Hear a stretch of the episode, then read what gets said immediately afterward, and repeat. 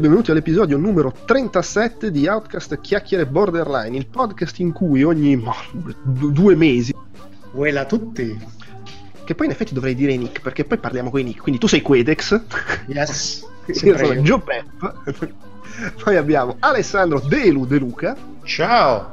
Stefano Nabucodoro Zortalarico. Proprio lui, ciao a tutti. Nel tuo caso non lo diciamo il nick perché è un no, nick Un Nabu, una Bacchio, quello che via. Effettivamente sì. E poi... Che è arrivato in motorino. si è sdoppiato Luigi, lo sento doppio. Aspetta. Scusate, sì, c'era un motorino più vicino. ok, eh, c'è il grande ritorno dopo millenni, Luigi Marrone, Brown Luis. Ciao a tutti, ciao, ciao. Ti avevo proposto di farci così una sega mentale indifferita, invece hai detto, ma no, dai, partecipo alla puntata. Sì, no, eh, sì, infatti sono lieto che mi avete raccolto, tipo ho perso 20 puntate, quindi se, non lo so, qualcuno vuole fare un recap veloce, ci sono. Insomma. Ma non si è detto niente di interessante, tranquillo. Va bene.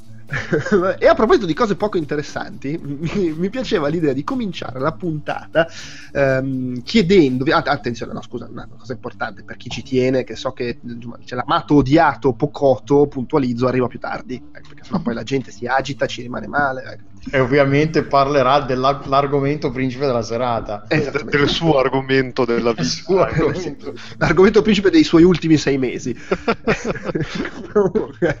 eh, quello di cui volevo parlare è eh, le, le, tre, o i free se volete, 2016, che si è svolto un, un paio di settimane fa, sì. Eh, se Dio vuole riusciremo a registrare il reportage con chi c'è stato, ma mi incuriosiva sentire eh, cosa vi è rimasto a voi che magari l'avete seguito, chi distrattamente e chi con più attenzione da casa e se c'è qualcosa, non, non, dico che dobbiamo parlarne a lungo, andare nel dettaglio, ma singole cose che magari vi... Uh, o non so, un'opinione generale su come è andata la fiera, mettiamola così. Tipo, Luigi, tu l'hai seguito le tre? Sì. E cosa ti ha lasciato? Allora, eh, ci ho registrato un podcast a parte, tra l'altro, ah, su, su, PSM, che abbiamo parlato, abbiamo parlato di, come, di, come, non parlare delle tre pur parlandone, quindi era una okay. sfida fondamentalmente. E, guarda, a me è, piaciuto, mi è piaciuto abbastanza per quanto riguarda la varietà, ma quello che mi ha colpito è questo specchietto per l'allodole della grafica generazionale che dovrebbe spingere nuovi titoli a far sbrodolare la gente sulle nuove console eh, che secondo me è quello che, che più ha attirato mh, mm, rispetto a, a, tutto il resto. Non c'è stato lo, tantissimo l'esploit della, della, realtà virtuale, non c'è stato... Uh, PlayStation non ha presentato nulla dal punto di vista hardware, oltre a quello che già non si sapesse. Però eh, i fottuti indipendenti, i titoli che io aspetto di più, sono quelli che secondo me dis- disegnano meglio eh, questo E3 mi è piaciuto un casino fondamentalmente da, eh, dal lavoro di Plastic Studios um, uh, Bound, mi è piaciuto moltissimo Abzu, mi sono mm. piaciute molte piccole realtà legate alla PlayStation VR, per intenderci adesso mi sto puntando su Sony, ma anche eh, della sua Microsoft ha fatto delle belle cose. E ho totalmente snobbato i titoli AAA, cioè io questo interesse per God of War non ce l'ho, sinceramente. Non c'ho, Oh, sì, Horizon Zero Dawn mi piace, ma non è che lo sto aspettando a piene mani, cioè io sono più per le cosette piccole. Le tre mi è piaciuto anche per questo aspetto qui, più che altro.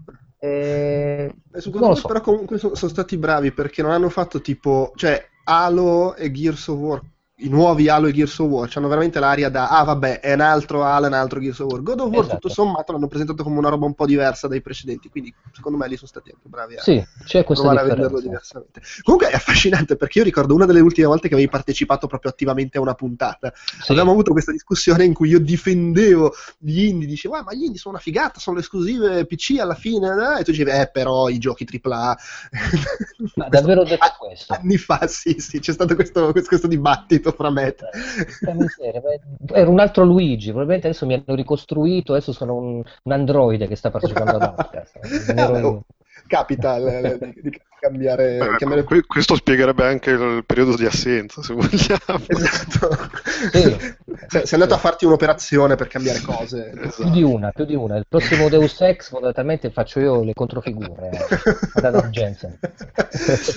Va bene, visto che si è parlato di grafica, vorrei tirare dentro uh, Quedex. Ecco, bello perché appena ho detto, visto che si è parlato di grafica, ho visto che lui toglieva la cosa, da- si riattivava il microfono, ha capito che lo stavo per chiamare. A te ti ha dato qualcosa, sto non te ne frega niente.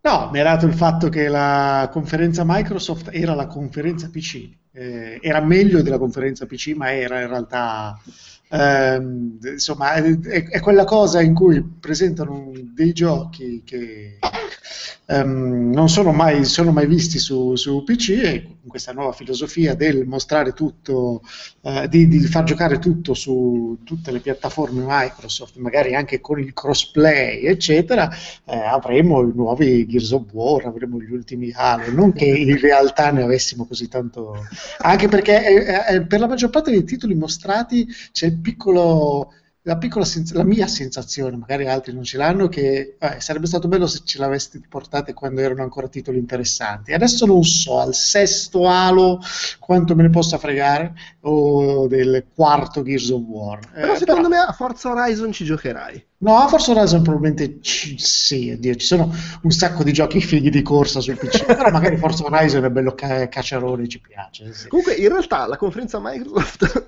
era la conferenza PC AAA e la conferenza PC era la conferenza PC indipendenti. Sì, era esattamente, c'era un sacco di robe indipendenti su quella... perché sono comunque stati... quei publisher un po' medi, tipo Paradox, quella gente là.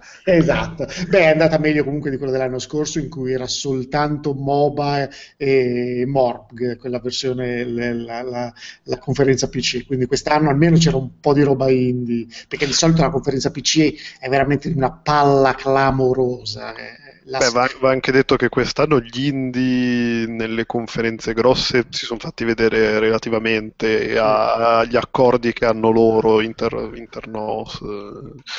Cioè, non, non- non si sono tanto divulgati, cioè, tipo non c'era tanta roba Devolver in giro nelle altre conferenze. No, sì, sì. E Eh, si concentravano è- giusto più su Abzu, quelle, quelle esclusive. È che è successa questa diciamo. cosa che avevano i giochi grossi per la prima volta da tre anni. Sì, sì. E quindi- Beh, oddio, Sony in realtà ha continuato a far vedere la roba che uscirà nel 2000 mai, eh, però... Sì, sì, no, però ce li avevano da far vedere più che altro. Poi Ah, no, no, no, chiaro, Però, insomma, Beh, oh, si sono addirittura sbilanciati a dire che The Last Guardian esce a ottobre, quindi figurati. pensa un po'. Vabbè, ma tanto sarà un... Sì, sì, una- una-. Eh, Vabbè, visto che hai preso la parola, tu dici, dici. Mm, beh, a me delle tre è rimasta la sbronza, visto che ero a casa di Fabio a fare il drinking game. Eh, no, però niente, devo dire che mm, mi, par- cioè, mi mi aspettavo un E3 mm, scadente mm, o comunque non, non così memorabile. Eh, devo dire che effettivamente lo è stato, nel senso che al di là di Steep di, di Ubisoft e di vabbè, Forza Horizon, che comunque era, era una cosa che potevamo aspettarci. E, boh, credo basta. Credo, cioè, vabbè, Horizon mi ha sempre fatto un sesso della Madonna e quindi va bene così. Eh, non è che mi sia rimasto granché mh, e non attendo neanche particolarmente niente di, di quello che hanno fatto vedere, però, però bene, diciamo che il fatto Xbox PC, PC Xbox è molto buono, anche perché ho venduto Xbox One e quindi bene così. A chi l'hai venduta? A chi? No, no, l'ho data indietro al mio negozio di fiducia prima di lasciare Genova. Che in cambio ti ha dato due schiaffi. In ca- sì, no, credo di averci pagato tipo 20 euro del debito, che a questo punto gli lascerò per sempre, perché non tornerò mai più. Quanto sarebbe bello se l'anno prossimo Sony, visto che sono amici, annunciasse Ah, i nostri giochi escono tutti su Steam. Stefano, ma mi senti? Pronto? Stefano, Stefano Talarico, mi senti? Non si sente più Stefano. È morto Stefano. Abbiamo Sì. perso Stefano. Gli è, No, volevo- è arrivato il negoziante che gli ha È tagliato la arrivato il negoziante con i 20 euro di debito, gli ha tagliato luce, elettri- la- internet, tutto. No, gli volevo chiedere infatti se... Aspettate, aspettate. Ah, Pronto? Sì. Ecco, Oh, no Stefano, volevo chiederti una cosa, se sono sicuro che tu abbia dato dietro Xbox One per prendere la nuova Xbox S, giusto? Assolutamente no, anche se comunque il fatto, cioè, anche se comunque non ho visto, cioè ho visto solo il filmatino, quello durante la conferenza, non ho visto neanche le foto, ma mi pare di capire che abbiano fatto veramente un lavoro della Madonna per renderla una cosa presentabile una volta tanto. Sì, perché stavo pensando, scusate che io ho un precedente con Stefano perché prima di comprare Xbox One ho chiesto a lui, ma devo comprare o meno? E io ti ho detto di no e tu l'hai comprata. Esatto, il bastian contrario e adesso voglio fare come te ma senza debito di 20 euro. Ok, perfetto. Gliela regalo proprio. Cioè, sì, sì, Beh, è un'ottima idea comunque. No, vabbè, ma mm, sì, ma, eh, cioè, in realtà mi dispiace perché tipo l'unico gioco veramente memorabile di questi anni con Xbox One, secondo me, è stato Sunset Overdrive Overdrive, e quello è secondo me, cioè quello a quanto pare è l'unico che non hanno intenzione di portare da nessuna parte. Sì, beh, ma eh, penso che anche, cioè, adesso credo che si mettano a convertire tutti i Forza che sono usciti, o, secondo me neanche Halo 5 arrivo, sbaglio. Eh, boh, no, non lo vabbè, comunque cioè, è proprio il gioco ignorato da, sì, sì. Non, non, non, ne parlano neanche per, per dire, ah, comunque è uscita questa cosa tanto tempo fa, cioè proprio se ne frega, non essendo una roba first party non se la inculano di pezzo, ed è un peccato perché secondo me è veramente bello e anzi, ah ecco, eh, a proposito di, di robe fighe che si sono viste alle tre, eh, e a proposito di Sunset Overdrive, il fatto che adesso io, am, in Amnesia, lì, come cazzo si chiamano, stiano facendo il nuovo Spider-Man mi mette un sacco di fiducia all'umanità perché, perché secondo me loro sono bravi a fare perché secondo me loro sono bravi a fare quel, quel gameplay, cioè il, il, gameplay necessario per fare un buon titolo di Spider-Man e, ed effettivamente il gioco sembra figo per quel poco di teaser che si è visto, quindi oh, fiducio, fiducioso, molto fiducioso. Tra l'altro oggi è uscito il trailer di, di, quella che quindi a questo punto è l'unica esclusiva per Xbox One, che è Fru, quel gioco indie che sfrutta Kinect.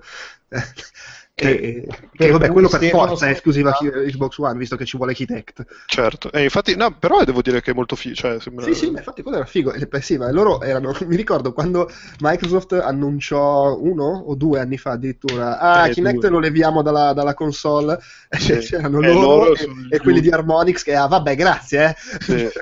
Vabbè, ma Harmonix eh, non ti dico che, che poteva fregarsene, ma insomma, no, no, vabbè, per carità, però comunque loro ci avevano investito di brutto fra ah, fantasia, le, le, quella, lo sparatutto, ah, beh, sì. lei, eh, già, il problema, il problema, è che loro sono Harmonix e Fru è Patti Attraverso e una, un suo amico che eh, nel frattempo magari contavano anche, anche, di pagarci delle bollette. È anche vero che magari Fru ha bisogno di vendere meno rispetto al gioco di Harmonix, ah, con tutti i diritti delle canzoni che dicevo. Ad ogni modo, per chiudere il giro, Delu, tu hai qualcosa da dire sulle tre o no? No, perché non ho visto praticamente niente, ho letto notizie, commenti di altri, ma in diretta non ho visto niente perché non si incastravano con i miei orari e alla fine ero un po' preso dal lavoro, da consegne e non avevo la testa di starci dietro. E Belin, quante muse che c'hai! Oh. eh, però no, interessante, mi ha fatto un po' ridere la cosa, cioè un po', un po' ridere, interessante le due console, l'upgrade delle due console eh, i commenti su PlayStation 4 Neo e S come già tutti, ah sì, girerà tutto a 4K e poi subito dopo i commenti, ma forse non è che girerà proprio a 4K, 4K sarà tipo 3,5K o qualcosa, cioè già i commenti, un po' come al lancio di PS4 e Xbox One quando dicevano tutti ah 1080p a 60 frame al secondo e poi due giorni dopo, ma magari sarà tipo 868p a 48 frame al secondo, quelle, quelle, percentuali, quegli aggiustamenti, perché poi fanno i proclamoni e poi, ma forse sai che l'abbiamo un po' fatta fuori dal vaso. U- e secondo me finirà anche così con queste. Usciranno le remastered a, a 4K di tipo di Fez di Thimbleweed Park. Infatti, sì. Timberwolf di... Park non è ancora uscito però, vero? No, infatti sì, no, ah, okay. no esce a, gen- a, gennaio prossimo. Esce Tetris a 4K. Bello. però sarà fatto da EA e sarà una merda. A 4K ci stanno un sacco di mattoncini eh, dentro quel pozzo. Vabbè. Eh, va bene, eh, vabbè. Eh, Ma com- cosa? No, niente, scusa. Niente. Ok.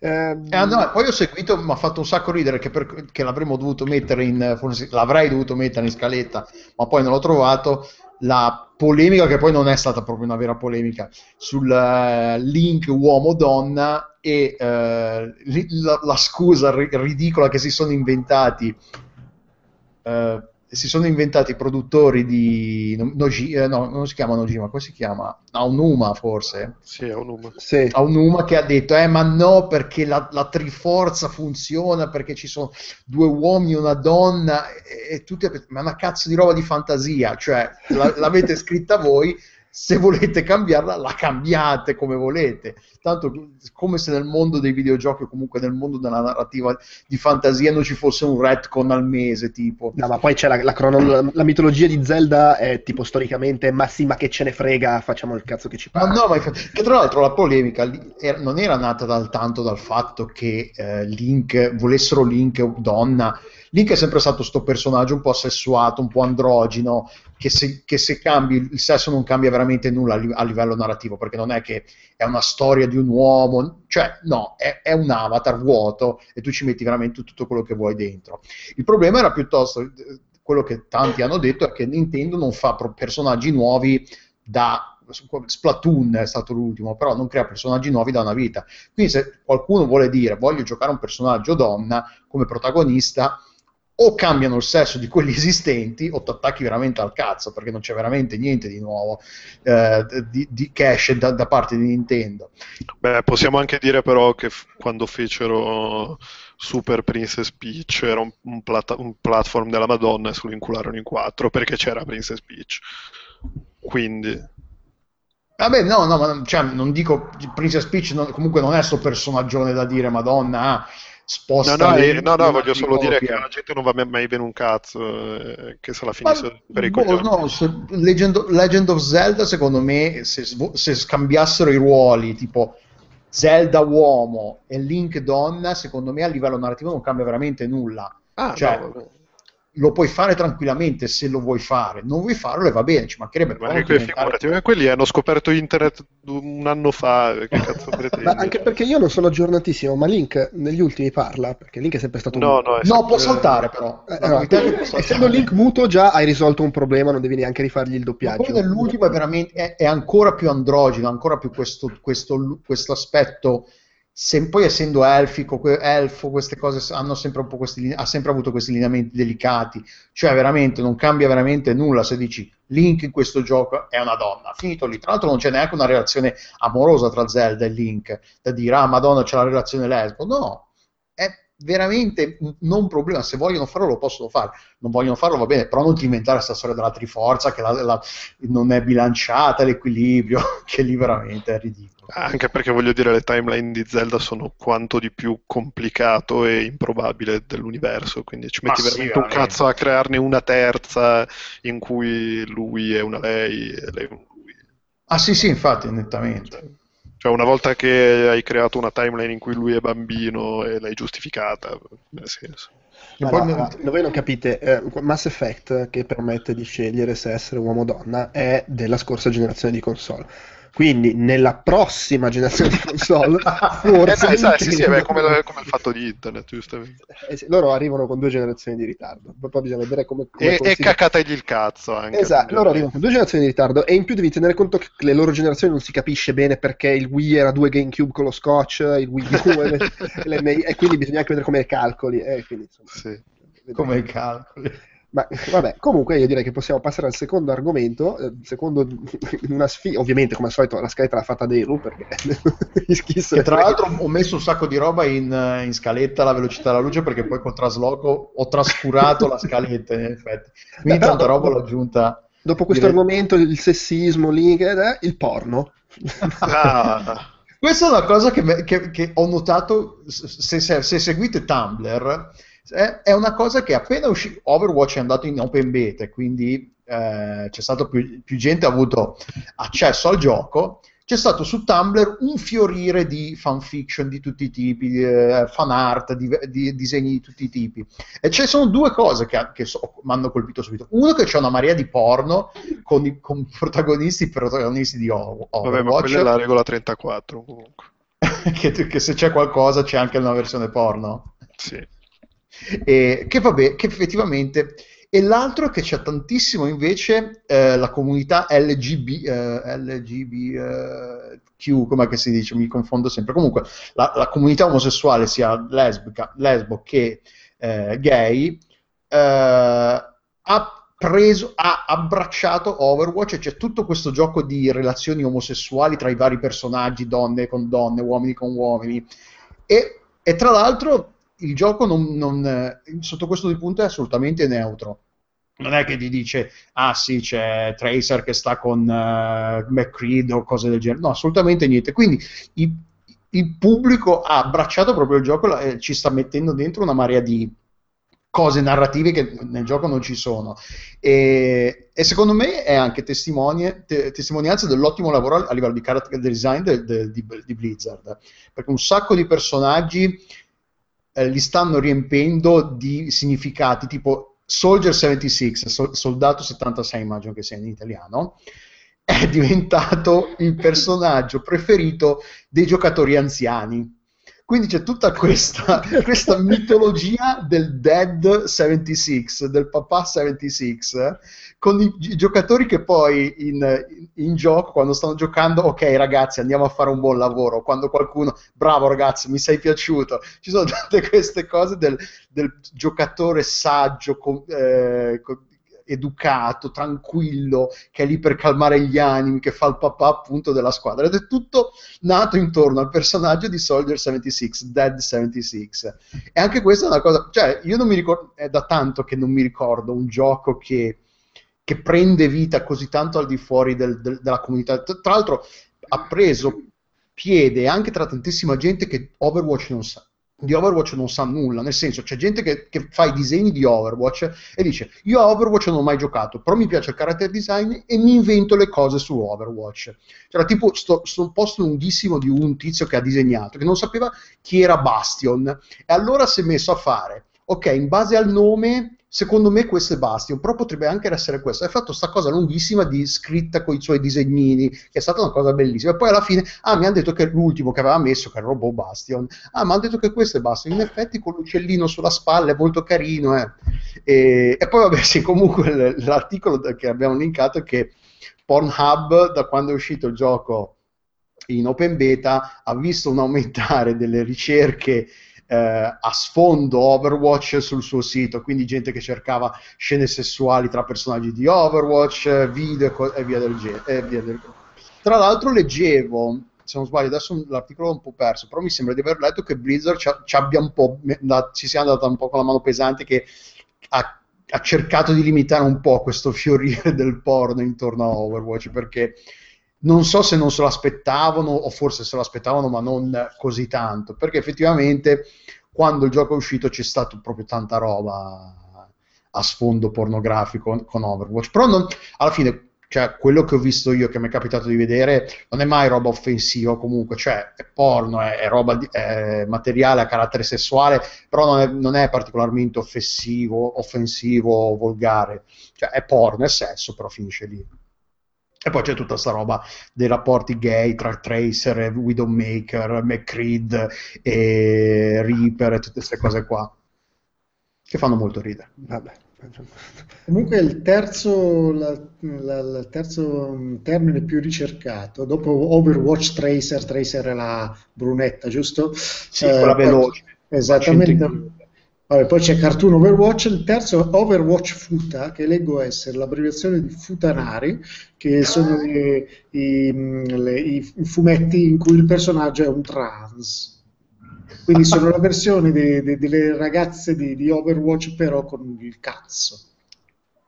No, cioè, è una cosa che a me ha sorpreso tantissimo proprio vedere come la comunità eh, gay, gay in generale, non solo appassionata di giochi, si sia fatta prendere dal fenomeno Overwatch e dal carattere, dai personaggi. È, è affascinante.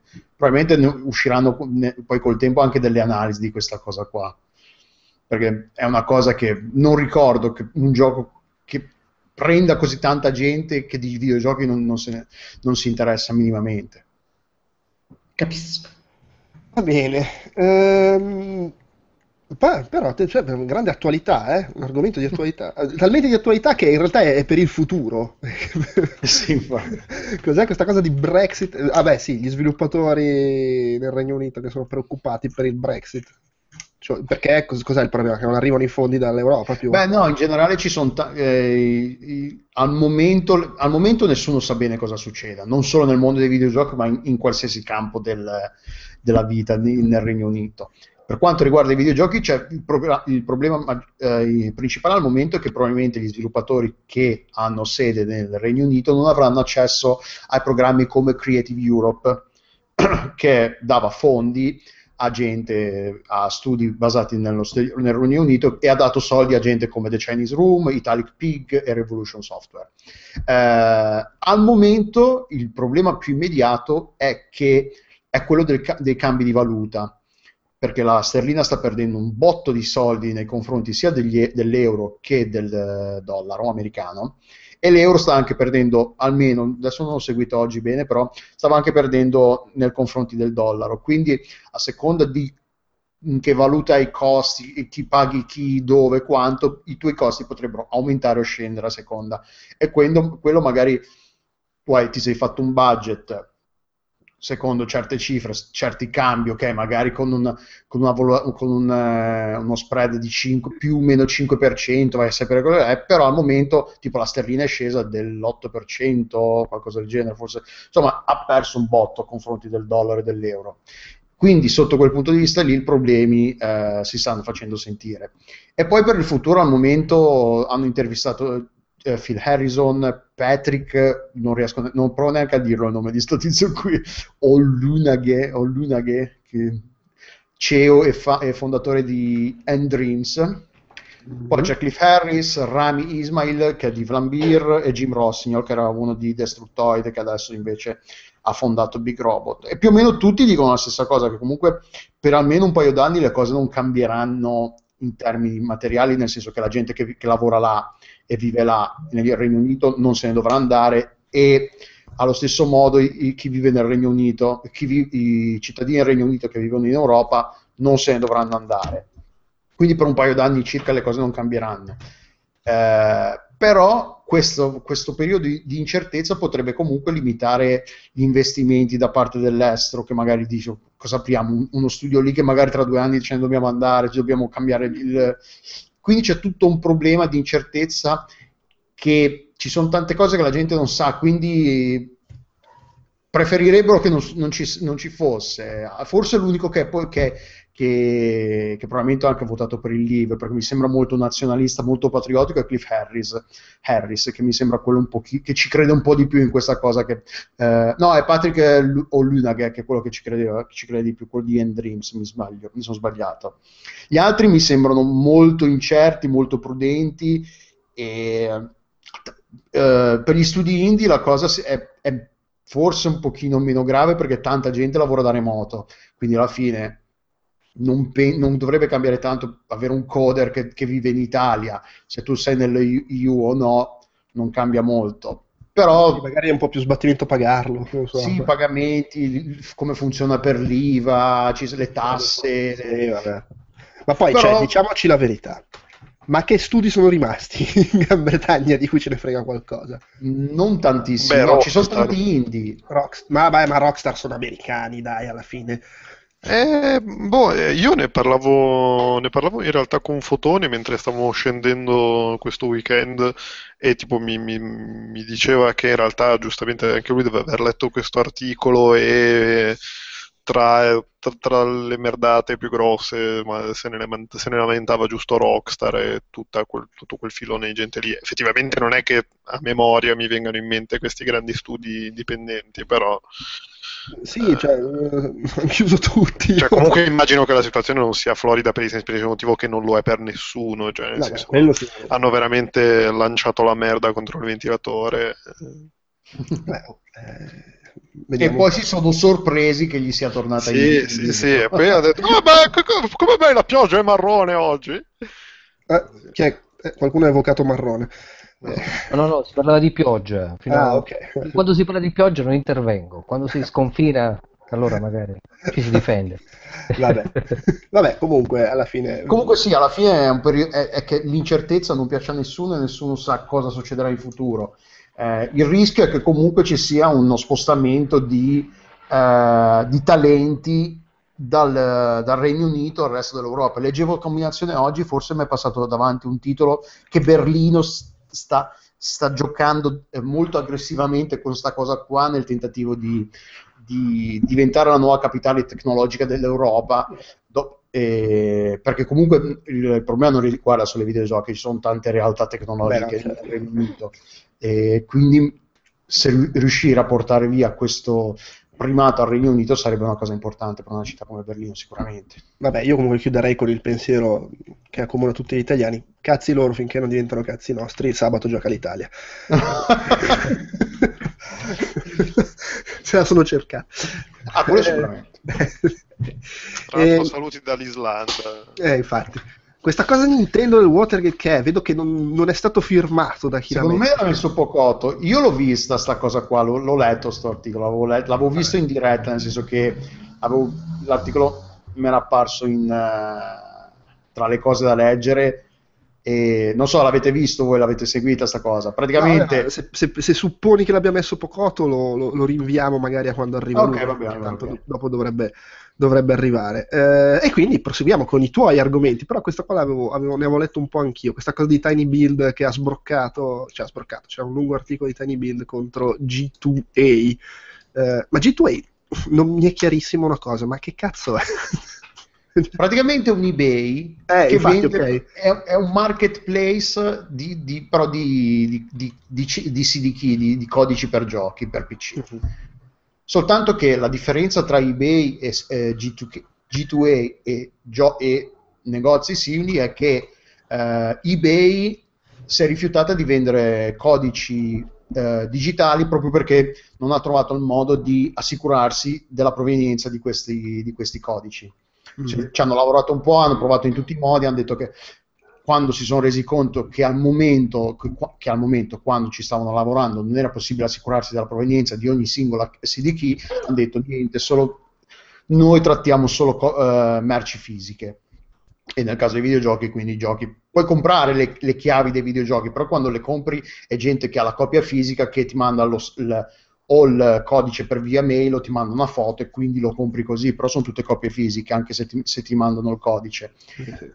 G2A invece ti permette di vendere anche roba che per esempio gli Humble Bundle, se, ti avanzi, hai, già, hai chiavi hai già, di giochi che hai già comprato singolarmente in altre cose, puoi andare lì e rivenderlo. Il problema è che ci sono i truffatori, vedevo che quelli di Tiny Build loro vendono il loro gioco eh, sul loro negozio, vendono tot copie e poi gli arrivano le, le richieste di rimborso perché sono, state, sono, carte di- sono state comprate con carte di credito clonate, no? Sì, insomma, Sì. e, e- rubate, o in clonate, pratica c'è, c'è chi utilizza eh, blocchi di carte di credito eh, rubati, clonati, di- diciamo come vuoi, per comprare in massa key e rivenderle poi su G2A e, e tramite questo processo non è colpa di G2A eh, paradossalmente è colpa di chi li vende in origine per Tiny Build tu hai venduto i tuoi giochi non ti sei accorto che li vendevi a uno che te la stava mettendo in quel posto affari tuoi più o meno mi sembra questo il criterio Beh, no, in realtà secondo me Tiny Build ha approcciato la cosa in maniera sbagliata, perché comunque loro la cifra che hanno detto 450 mila dollari era basata sul, prezzo, sul gioco venduto a prezzo intero. E il gioco è, in giro da un po', è già stato scontato più volte, è, già- è uscito anche in eh, Humble Bundle vari, una cosa del genere. Quindi dire che ha perso 450 mila dollari era un po' una sparata. Ha perso sicuramente dei soldi, però le cifre era difficile. Beh, Il in realtà di- cioè, loro, loro hanno detto che sono, è, è- venduto, sono stati venduti giochi per un valore di 450 mila dollari, mh, che non è necessariamente quello che ci hanno smenato loro, però è quello che Sì, sì. è, è- è- quello che è venuto. Il problema loro è che poi i soldi che, che hanno guadagnato dalle vendite gli vengono. Gli, gli salta, gli salta il banco se se Eh sì, arrivano. perché- Ma il problema è che, che è una- tra l'altro una cosa di cui avevamo parlato in un, ehm, in un chiacch- nel chiacchiere precedente, è che al momento non esiste un modo per distinguere una chiave eh, legittima da una chiave rubata, perché no- comunque non c'è questo database che ti dice a chi l'hai venduto, quan- eh, non- nessuno ci ha mai pensato e, nessuno l'ha ancora fatto. Quindi nel momento in cui c'è stato questo, eh, tennis, questo ping pong tra Tiny Build e G2A, che Tiny Build che diceva, ah, voi ci dovete ridare i soldi indietro o, o quantomeno ci dovete dire eh, chi l'ha venduta e quali sono le chiavi.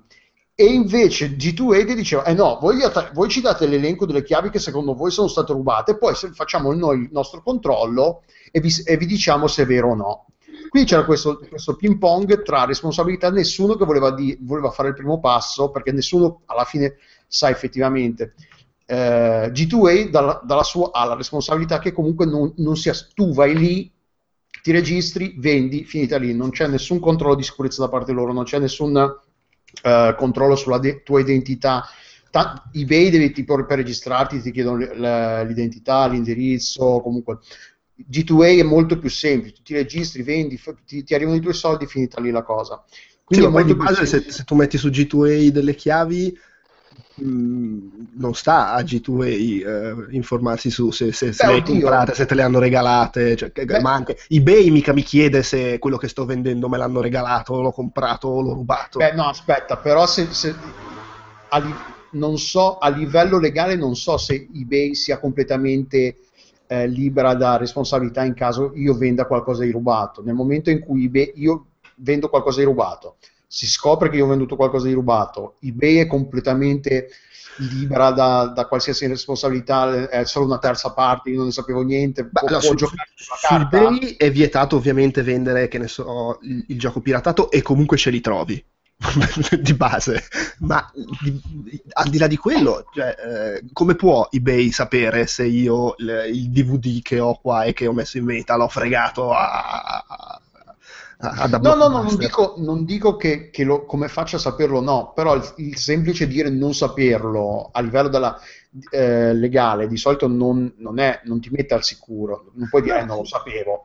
Eh, di, può capitare che, non lo, non lo so se è il, caso, il caso di eBay, come non lo so che sia il caso di G2A. G2A comunque è, fa cosa gro- rumore grosso perché comunque fa un sacco di soldi uno sì. e fa un sacco di soldi senza che eh, comunque anche nel caso di, di chiavi comunque eh, legali agli sviluppatori non arriva niente infatti poi ne, tra gli articoli che ho linkato c'è anche la dichiarazione di un tot di gente ah forse non l'ho linkato perché poi l'ho perso l'articolo di gente che diceva piuttosto che comprarli su G2A e simili, scaricatelo perché tanto hanno i soldi non ne arrivano comunque, però almeno non li date a loro che non, che non se li meritano. Sì, però quello è un ragionamento basato su, sulle chiavi ottenute legalmente, perché di base le chiavi comprate normalmente non vedo di cosa si debbano lamentare. Io le comprano dallo sviluppatore, poi le rivendono, non è che lo sviluppatore debba guadagnare due volte sulla è stessa lo stesso principio, È lo stesso principio per, disco, per i soldi, per, scusa, per i giochi comprati. No, usati. non è lo stesso principio perché la chiave non l'hai ancora usata, se no non la potresti vendere.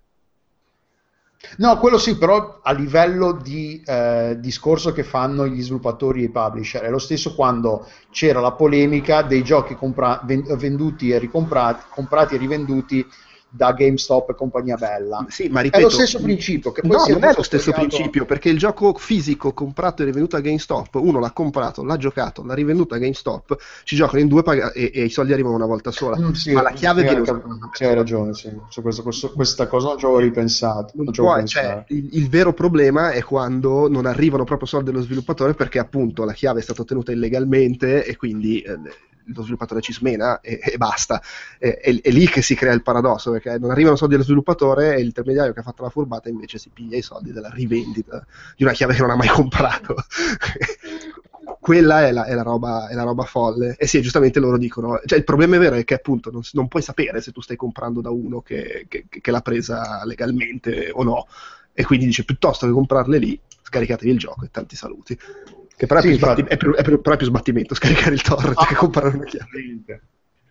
E tra l'altro notizia di oggi è che comunque G2A ha, ha dichiarato che eh, ha, ha, lanciato questo, questa, questa, cosa che praticamente darà il 10% delle proprie vendite al, agli sviluppatori. Adesso non, non so bene come, come, come, funzionerà le cose. E comunque, eh, perché io l'ho letto su eh, Eurogamer, poi adesso vi linko l'articolo di Polygon che c'è l'aggiornamento e praticamente Tiny Build dice ok vabbè ci date il 10% su roba rubata. Nel senso se questi mi rubano i giochi mi comprano ro- le, i giochi con le carte rubate.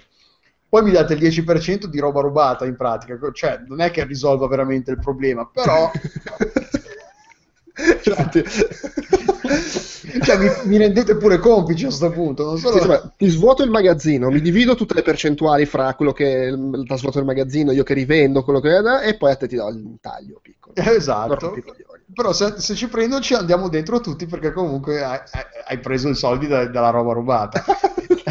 sei complice della ricettazione. Esatto, esatto, precisamente. comunque questi qua sono dei, i re dei, dei no, troll. No, sono veramente G2A è veramente la merda della merda. Cioè, que- loro offrono anche questo G2A Shield, mm. che praticamente è una eh, una assicurazione che ti dice se, se, la chiave per qualsiasi motivo, che lo sappiamo tutti che motivo sarà, eh, non dovesse funzionare, dovesse esserti revocata, ti rimborsiamo. È praticamente un'assicurazione, non so quanto costa. Qualcuno ha postato su una serie di immagini, di screenshot su ImageGur, IMGur, come sì. si chiama il sito, dei vari step necessari per cancellare ed erano circa 10 step in cui ti spostavano ogni cazzo di volta scr- il, il, tasto per andare avanti.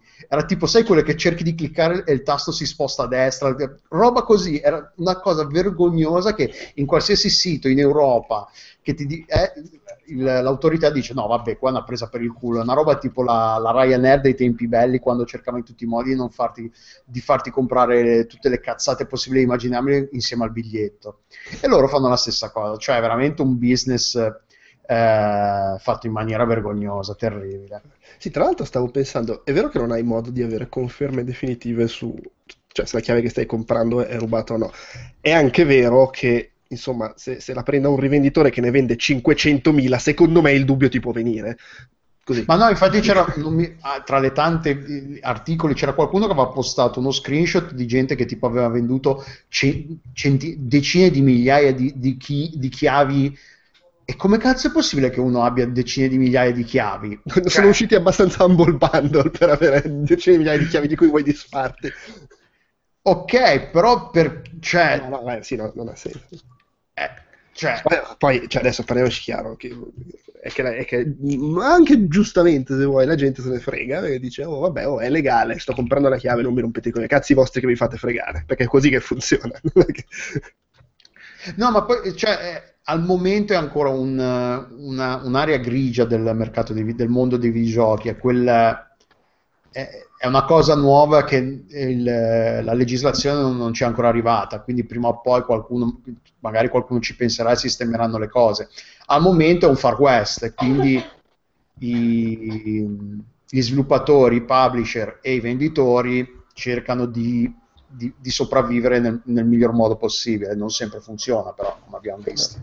Ma tra l'altro la cosa fantastica che leggevo la spiegazione è che questi comprano le chiavi con le carte di credito rubate sì. e le attivano subito, di modo che nel momento in cui viene beccata la, la truffa non gliele possono eh, di, disattivare, loro le attivano subito e poi le vendono usando il regalo dentro Steam. cioè riscattano la chiave, non attivano il gioco sul loro account e, poi quando fanno la vendita lo regalano con l'opzione per regalare una chiave che non hai, di cui non è attivato il gioco. È, è tutto, sembra fatto apposta per permettere questa cosa il sistema. No, un altro modo, invece l'altro modo è che comprano le comprano le carte di credito rubate, sì, sì, comprano sì. i giochi, vanno su G2A e nel momento in cui hanno venduto la chiave su G2A a loro i soldi rimangono. È comunque fanno, è, è il metodo, modo migliore, perfetto per fare riciclaggio di denaro sporco. Sì, sì, no, il, il fatto di, di, di, riscattarla è più che altro perché casomai ti scoprissero la truffa prima che l'hai rivenduta, non te la possono più bloccare la chiave perché l'hai già riscattata e a quel punto esatto, sì, regalarla sì. Al, al, compratore. Eh, che tra l'altro che si ricollega un po' a quello che adesso ci sono gli sconti di Steam in questo periodo e Uh, Counter-Strike, come si chiama? Global, Global Offensive, com'è quello che sì. stanno qui? Global Offensive non è incluso tra gli sconti. No, anzi, se non sbaglio, addirittura non è, non, è, non è, possibile acquistarlo. L'hanno tolto dal mercato per la durata degli sconti. E la gente, ma perché? Perché no, no? Perché tutti quelli ban- bannati per cheating per, uh, durante eh, se, quando ci sono gli sconti se ne comprano tipo 10 o 20 copie a 4 soldi con vari account. Poi li beccano per citi con uno e loro cosa fanno? Ne attivano un altro che hanno pagato magari 2 dollari, 2 euro e vanno avanti così. E invece per, a- a- Valve ha detto, volete farlo? Fatelo, ma almeno eh, ci spendete dei soldi, perché comunque hanno visto i numeri, com- più o meno com- a Globa- a Counter-Strike giocano mezzo milione di giocatori e quando ci sono gli sconti vendono circa mezzo milione di copie e però no- il numero di giocatori non cresce, quindi ti, di, ok, chi è che compra queste cazzo di copie e non ci gioca? Poi si sono fatti i due conti e hanno detto, "Ah, sono, sono gli... Che è sto casino? E... Pronto? Eh, Sì, che succede? Quedex. Sono? E- No, non ho sentito niente, comunque vabbè. Ah no, e comunque sì, era, era per evitare che i cheater po- possano comprare tutte le loro copie per poi continuare a, a fare il cheating. Ah, ma che sbattimento assurdo, cazzo, devi cambiare eh, tutte le volte account per Questi qua si cazzo- comprano, si creano tipo 20-25 account per- o uno per ogni copia, oppure ne comprano 25 con un account e poi si comprano, fanno i 25 account a cui si fanno i, i regali. Ah, ok, chiaro, sì, certo. Però, però comunque devi farti 20 partite finché ti sgamano di nuovo che sei un cheater e poi ti sposti su un altro account. Esatto. Ma che vita è? Ma che Eh, oh! Vabbè, comunque. Comunque non ho capito, ma sta GT, G2A di che nazionalità è? Perché sono Hong Kong qualcosa di- da quelle parti, Taiwan o qualcosa del genere. Ah, I nomi dei due fondatori sono chiaramente polacchi, russi, una roba del genere così, però dato che dal sito sembravano addirittura inglese la, la- la- la- la società, ma no, in realtà è che Wikipedia non lo sa e, e quindi non lo scrive. Ma no, è, è- una di quelle cose che è, è nascosta dietro vari, pro- probabilmente prestanome, cioè è gente che sicuramente non ci vuole, è, è un business che, che non vuole, vuole rimanere il più oscuro possibile.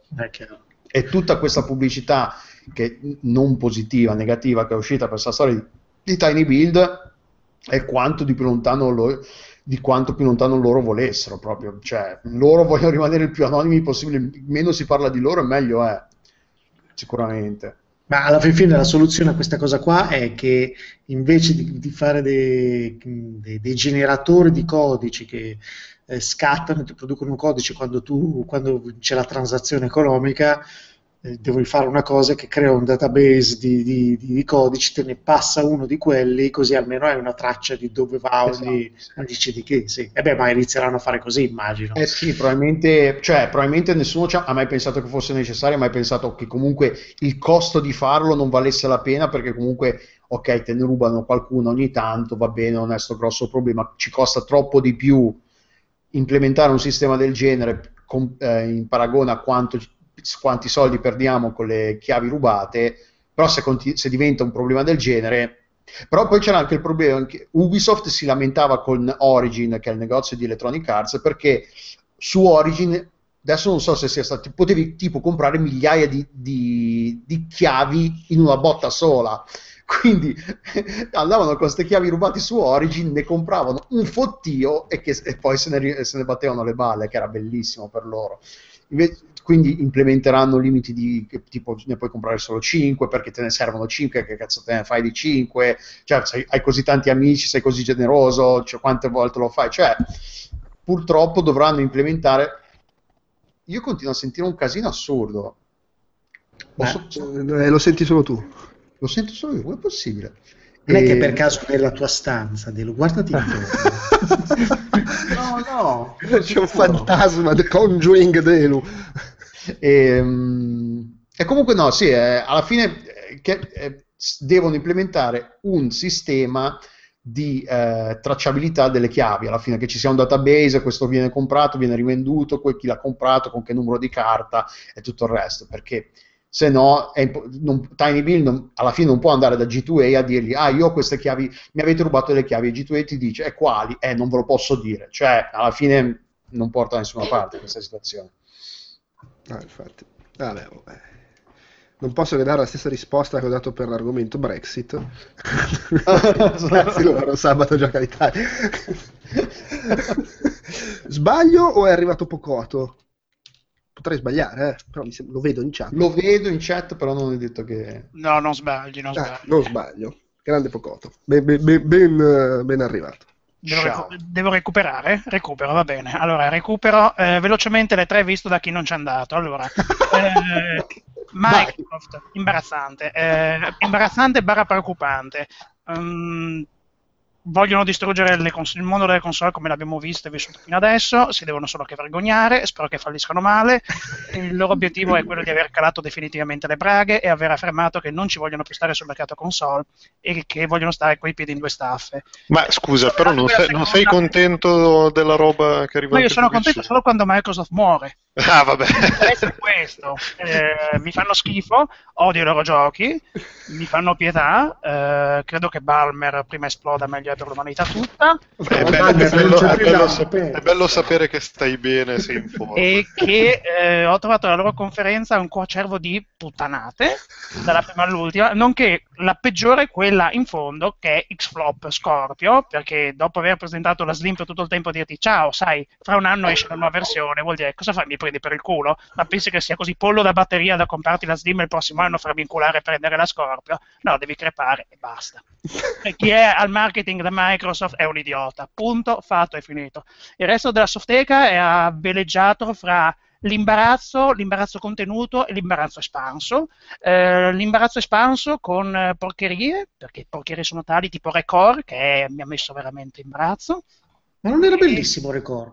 Poi mi ha fatto Quando è mai vedere di stato? nuovo. Quando mai è stato? Non lo so, ho visto- Guarda, No, fermate, non si è visto un cazzo come- poteva sembrare come può- No, ragazzi, è una merda fumante chi Come dice il può contrario ha le essere fette di prosciutto Cage in Afune essere bello.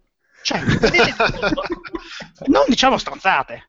E ancora peggio Scalebound, che sembra la versione spastica e mongoloide e hipster, porca puttana di un'hipsteria vergognosa, di Monster Hunter. Cioè, cioè, mica mia, allora? Ma cos'è? Mm, Dolla dolla bling bling, cioè fanno promo, ti fanno bene i soldi, però a un certo punto basta, se devi sviluppare la merda finiscila. Cioè.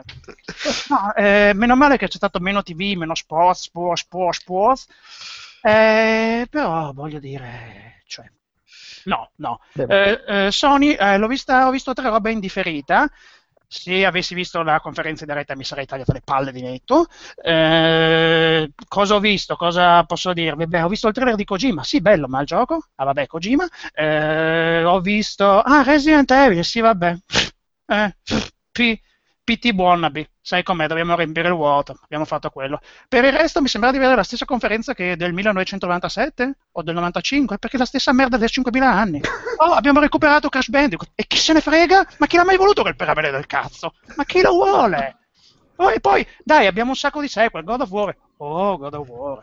Mamma mia, che bello. Ma dai, Horizon Zero Dawn? No. Sì, dai Guerrilla, che non hai mai fatto un gioco decente in vita allora, per cortesia. Raus, fuori.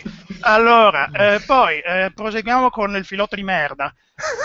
Electronic Arts, arrivederci al 2017. Questo in, in estrema sintesi è stato il eh, tema portante. Eh, non avevano niente di pronto, ti dicono, ah sì, beh, tanto abbiamo solo FIFA, tu sei un coglione, compri FIFA, sei un pallonero del cazzo, ti piace FIFA. Ah Ce sì, ma con te, se... Stefano. eh. Ma Sefde uscirà? Oh, chissà, non lo so. Eh, ah sì, beh, uh, ah, uh, lol, ci vediamo nel 2017. Ah sì, Battlefield. no, vabbè. Eh, imbarazzo, anche lì. Scusami Lorenzo, ma eh, noi abbiamo parlato anche di una cosa almeno che ci è piaciuta. No, aspetta, ma ci arriviamo, ma ci arriviamo. Cioè... Eh, Lasciagli esaurire la cocaina e poi...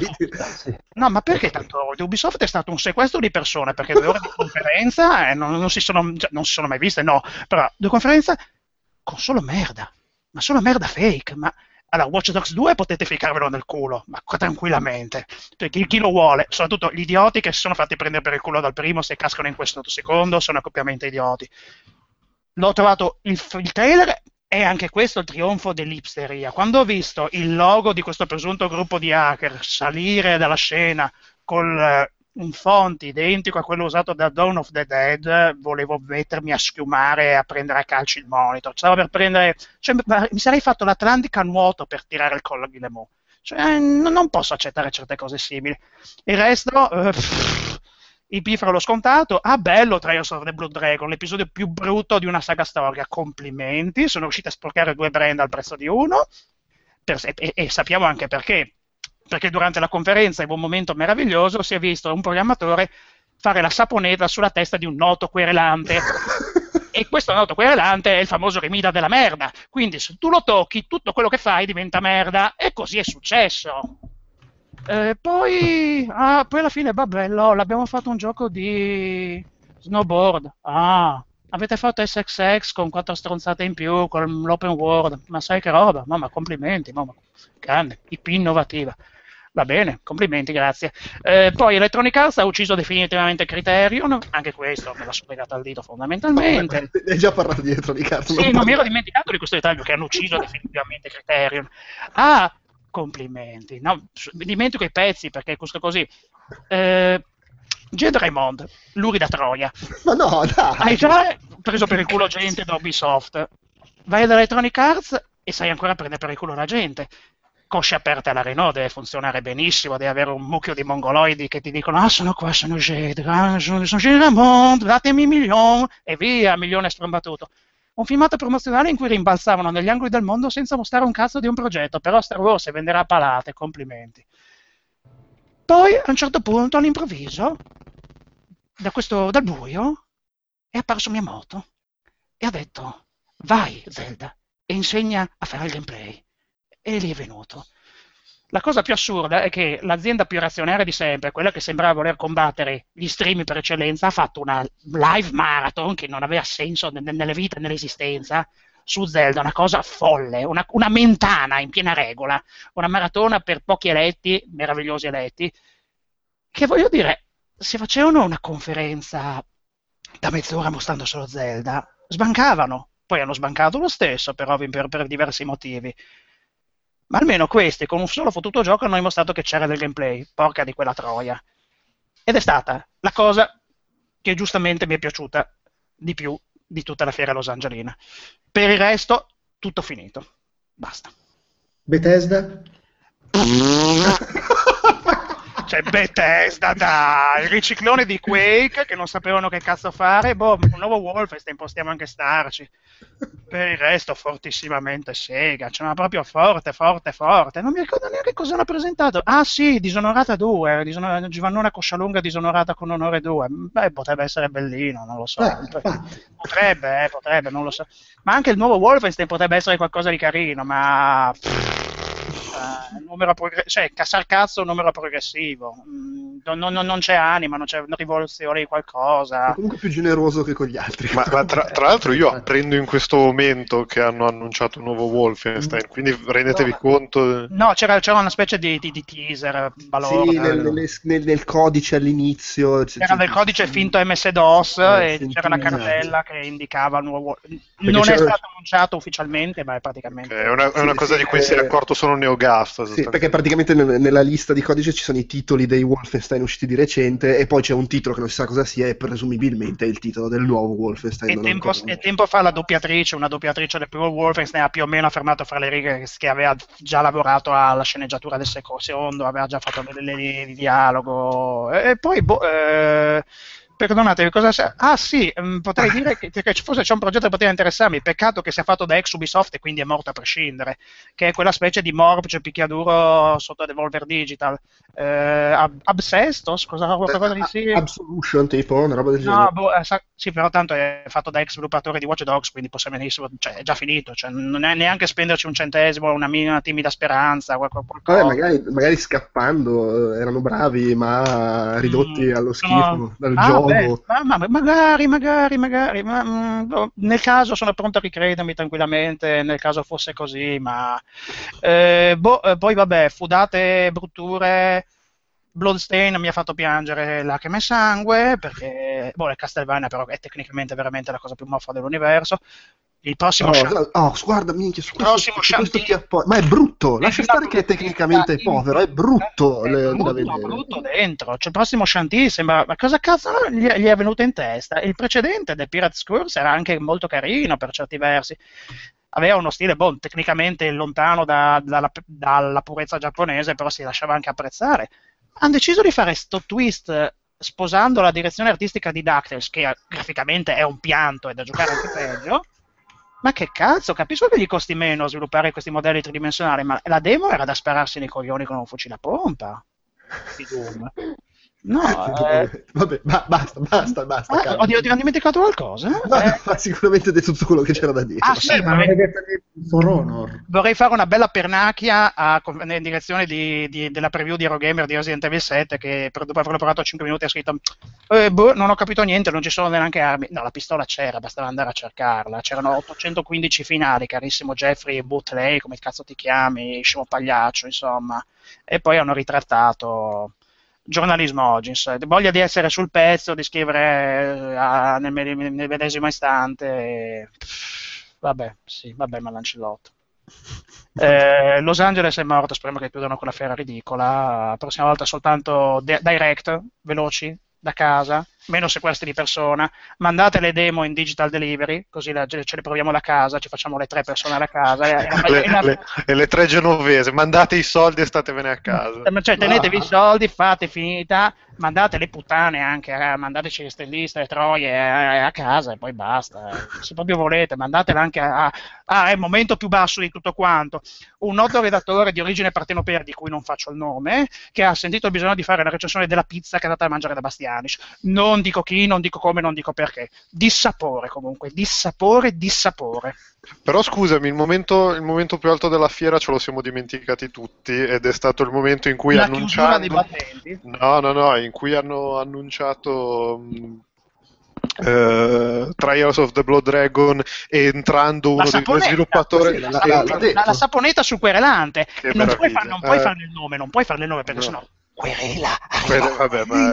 C'è secondo me anche, anche solo il fatto di, men- di aver menzionato che è successo è un problema. Due Ma volte. è, ma è già, stata eh. meravigliosa, è stata l'unica scena che mi ha risdestato dal torpore perché No, ero eh, eh. assolutamente in coma, occhi pallati, e a un certo punto vedo quest'uomo, questo solo questo eroe dei due mondi, che in tutta quanta la, la pa- la platea, l'unica persona che trova È lui, È lui? è, è stato bellissimo. E tra l'altro la cosa ancora più bella è che questa cosa è andata in mondovisione e ce, e ce ne siamo accorti noi italiani. italiani, perché sappiamo, perché Esatto. e per inciso, sapendo ci, ci cercheremo un avvocato il più brevemente possibile. ovvio, Hanno sì, sì. numerose, numerosissime querele. E quest'uomo, un solo uomo, un eroe, ha fatto una saponetta meravigliosa. Peccato, secondo me, se sfornassimo indietro nel tempo, io gli consiglierei di cingere con il braccio destro il collo del suo uomo, alitarsi sulle nocche con violenza, sentite, così proprio l'alito, e poi sfregarle velocemente come si faceva la, sopa- la Saponetta Champion Edition, perché no, così è anche, stata... anche come, è sta- come Ochoz passandosi Sì. le mani. con- questo tipo- qui è stato- non è stato più una saponetta, è stato più un mocio vileda, perché la mano è stata aperta a tentacolo, a tarantola, è stato un mocio vileda delicato, fermo restando che gli sarà caduta la mano il giorno dopo, se Può essere, di pustole, ha cominciato a puzzare di merda, molto di merda, e il giorno dopo gli è caduta. Eh, sì. E questo è il vostro podcast scatologico con riferimenti che dovete cogliere e fare da soli. E se non li cogliete, che cazzo ci ascoltate a fare? Io non ci ho capito un cazzo comunque. Non perché- importa, Eh, va bene così, va bene così. tro- trove- troverai una GIF nella mia timeline di Facebook. Io so perché, io so dov'è, io so com'è. Esatto. E chi mi ama mi sente, mi segue, capisce tutto. E anche chi mi odia, soprattutto chi mi odia. Perché io faccio polemica inutile e parlo solo di merda. E non dico mai niente di costruttivo. Delu, Perfetto. Delu, Dimmi. riprendi il controllo. Io, sei tu il moderatore di Eh, solito. adesso non, non puntualizziamo. Eh, ma vuoi parlare ancora di porno? No, dai, sta cosa del sesso che non è come i porno. eh. Come no? Tra l'altro, scu- tra l'altro, scusate, eh, l'argomento in scaletta a- me ha scatenato uno esticazzi micidiale, tipo una ma- martellone, Ma infatti, il guarda- sesso non è come nel porno. Estica- cioè, eh, Presa di, presa di posizione, questo argomento lo saltiamo. ecco. No, di violenza. Parlaci, invece mi sembra sfiziosa questa cosa qua di Activision che fa la, la bulla. Tra- Eh, una volta non tanto ragione Non l'avrei mai detto. Activision che fa la bulla con qualcuno. Beh, insomma, ha ragione. Vabbè, comunque. eh, Ah sì, ha ragione. No, ma non è Mm, possibile. abbastanza. Ma voglio sentire perché. Praticamente è uscito su non so quanto, da quanto tempo è in vendita. Orion, eh, so- c'è un sottotitolo perché è un Orion Project. eh, ce ne sono, usci- ne sono usciti tipo 3 o 4. Il primo era una merda in, ve- in Veroconda. Vabbè, ad- al momento c'è- eh, Orion era in vendita.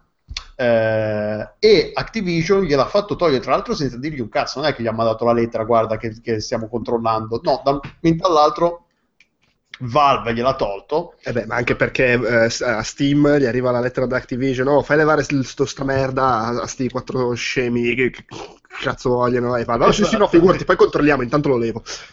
No, ma, cioè, ma non è. no- penso che sia arrivata una lettera che ci sia dietro. Perché praticamente l'accusa è che nel gioco in questione, in Orion, ci siano degli asset che a quanto pare sarebbero rubati, stati presi di sana pianta o comunque molto simili a Call of Duty Black Ops 3 e Call of Duty Advanced Warfare. Che un po' Advanced Warfare non è quello che è il rifacimento di Modern Warfare di Call of Duty 4.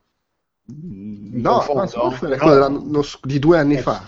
Quello, quello futuristico. Sì, esatto, quello, Eh, di, quello- è quello di due anni fa. È quello, è quello che hanno copiato da Titanfall. Ok, va bene. E, e praticamente sì, la- eh, l'accusa è che, che alcune armi, eh, ci sono 3 o 4 fucili, il- l'M, l'M8A7, l'Aymaker e il Bal 27, sono molto molto simili a quelli dei giochi di, eh, di Activision. Ma E proprio su- ci sono i pezzi, cioè tipo vedo che c'è il, il mirino, il grilletto. Il, il calcio che, che- che- poggi sulla, sul- diciamo, sulla spalla quando Il spari. grillino, Sì, sì. il grilletto e il grillino soprattutto. Esatto.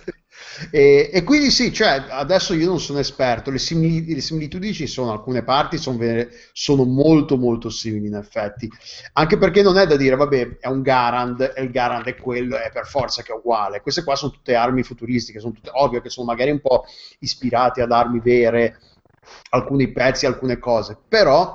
eh, eh, aspetta, aspetta, aspetta, mi sono un attimo... Sì, beh, poi loro sostengono che hanno- gli hanno proprio fregato gli asset, per cui insomma, eh, i, i pezzi, i, pe- i pezzi del gioco.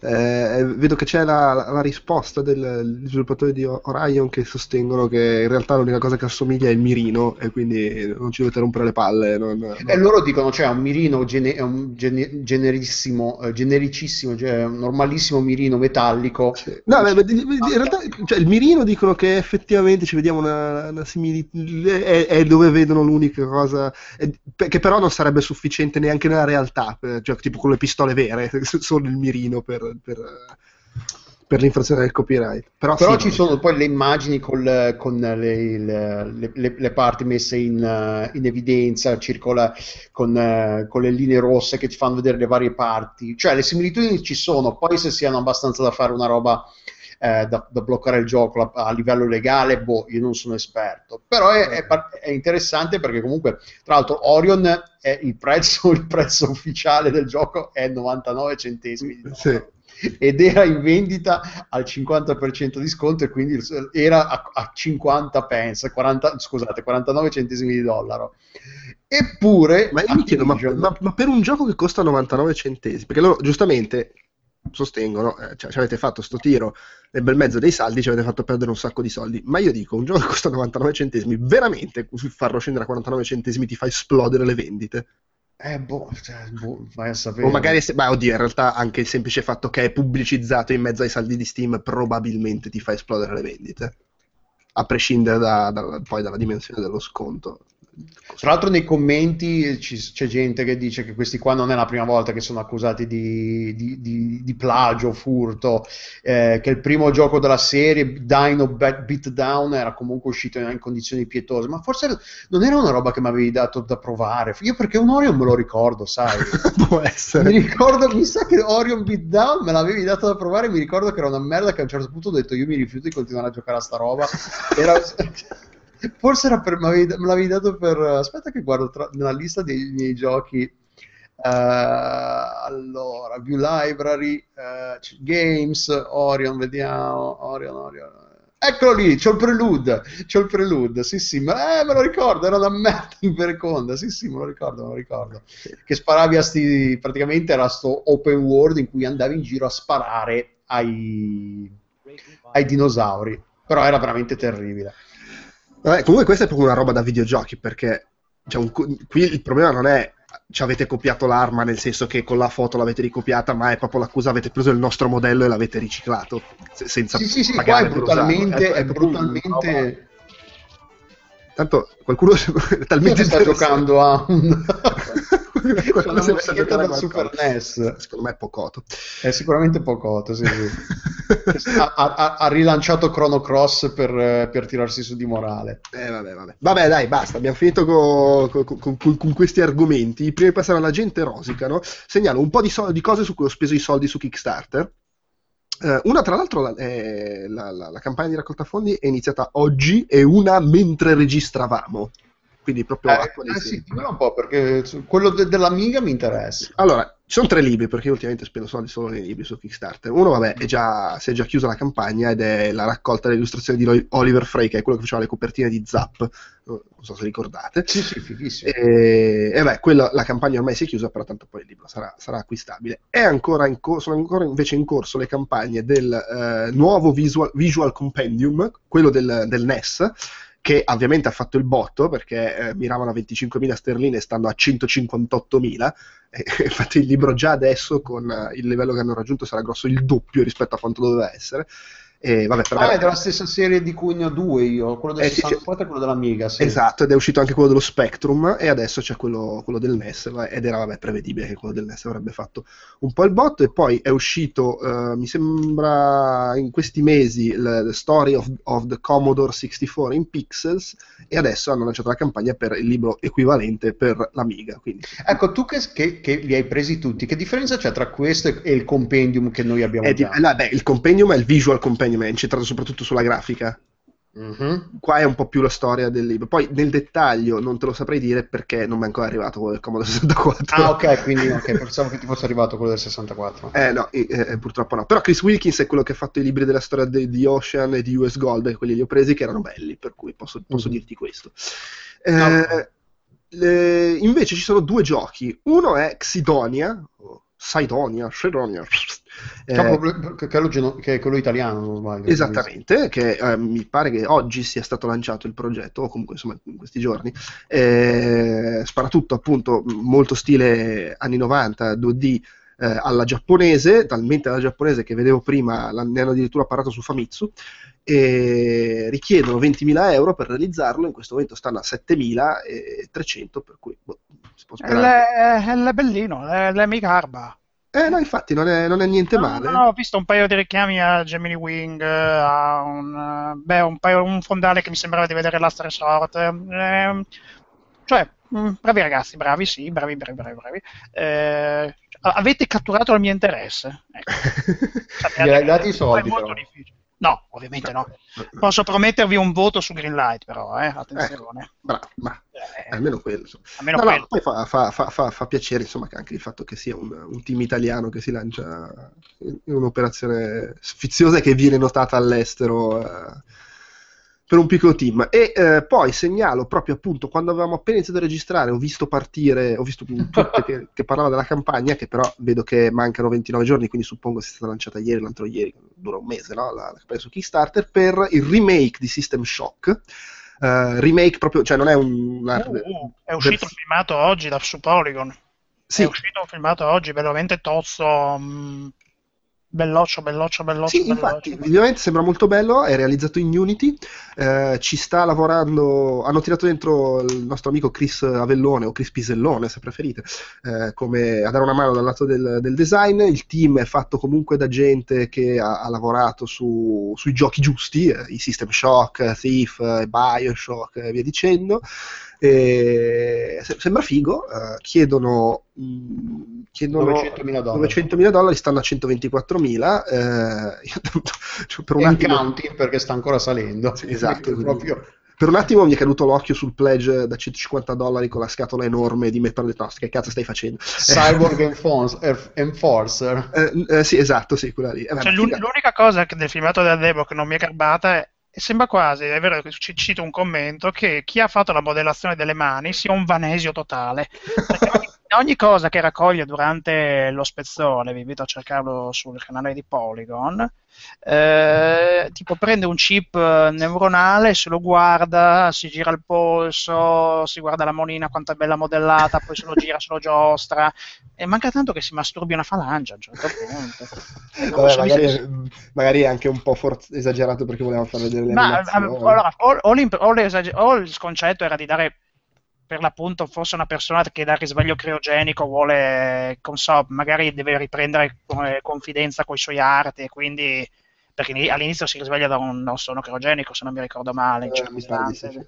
e quindi voleva dare questa impressione e, cioè, e sono anche modellate bene eh, anche gli oggetti che raccoglie tutto quanto eh, no ma è, è promettente soprattutto perché parliamo Night Dive Studios loro mi pare eh, fino a questo momento si era specializzata soltanto nel, nel, remake, non remake in sé, ma porting di vecchie glorie, compreso sì. il primo System Shock. Forse System Shock 2 sono sempre loro che l'hanno portato. Eh, può essere, sì, tra l'altro con alcuni pledge hai dentro anche appunto il System Shock Enhanced che è uscito l'anno scorso. Hanno fatto tu, hanno riportato Turok, vabbè questo potevano risparmiarselo, però ha volenti o nolenti un certo status di cult non chiedetemi perché, forse per la nebbia agli articolli che per originando sale.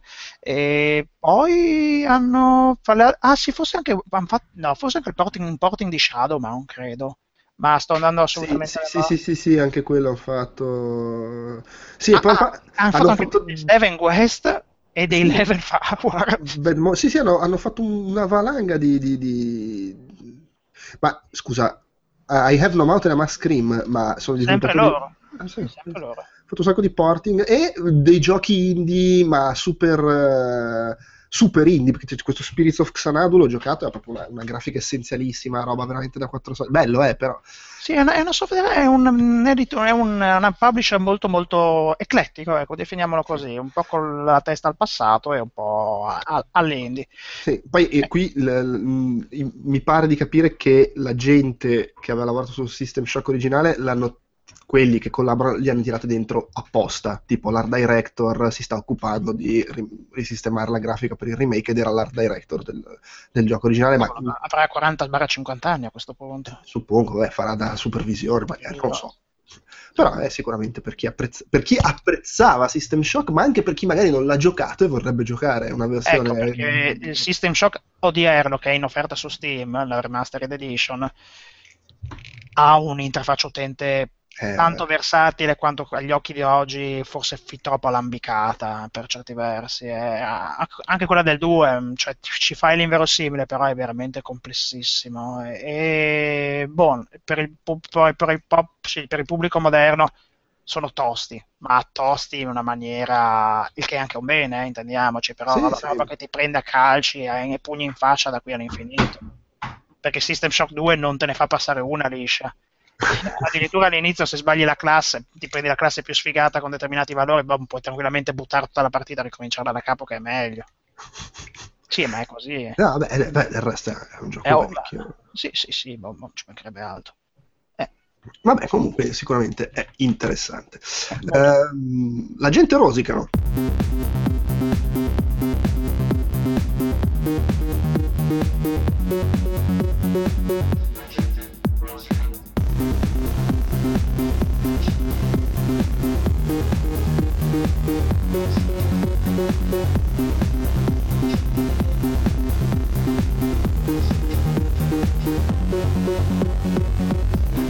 rosicano Pocotto. Io, io aspetta, io vi saluto qua. Ah, eh, perché vai, vai, a rosicare nello, nello sì, sì, esatto. ah sì, scusami che recupero, recupero i pezzi.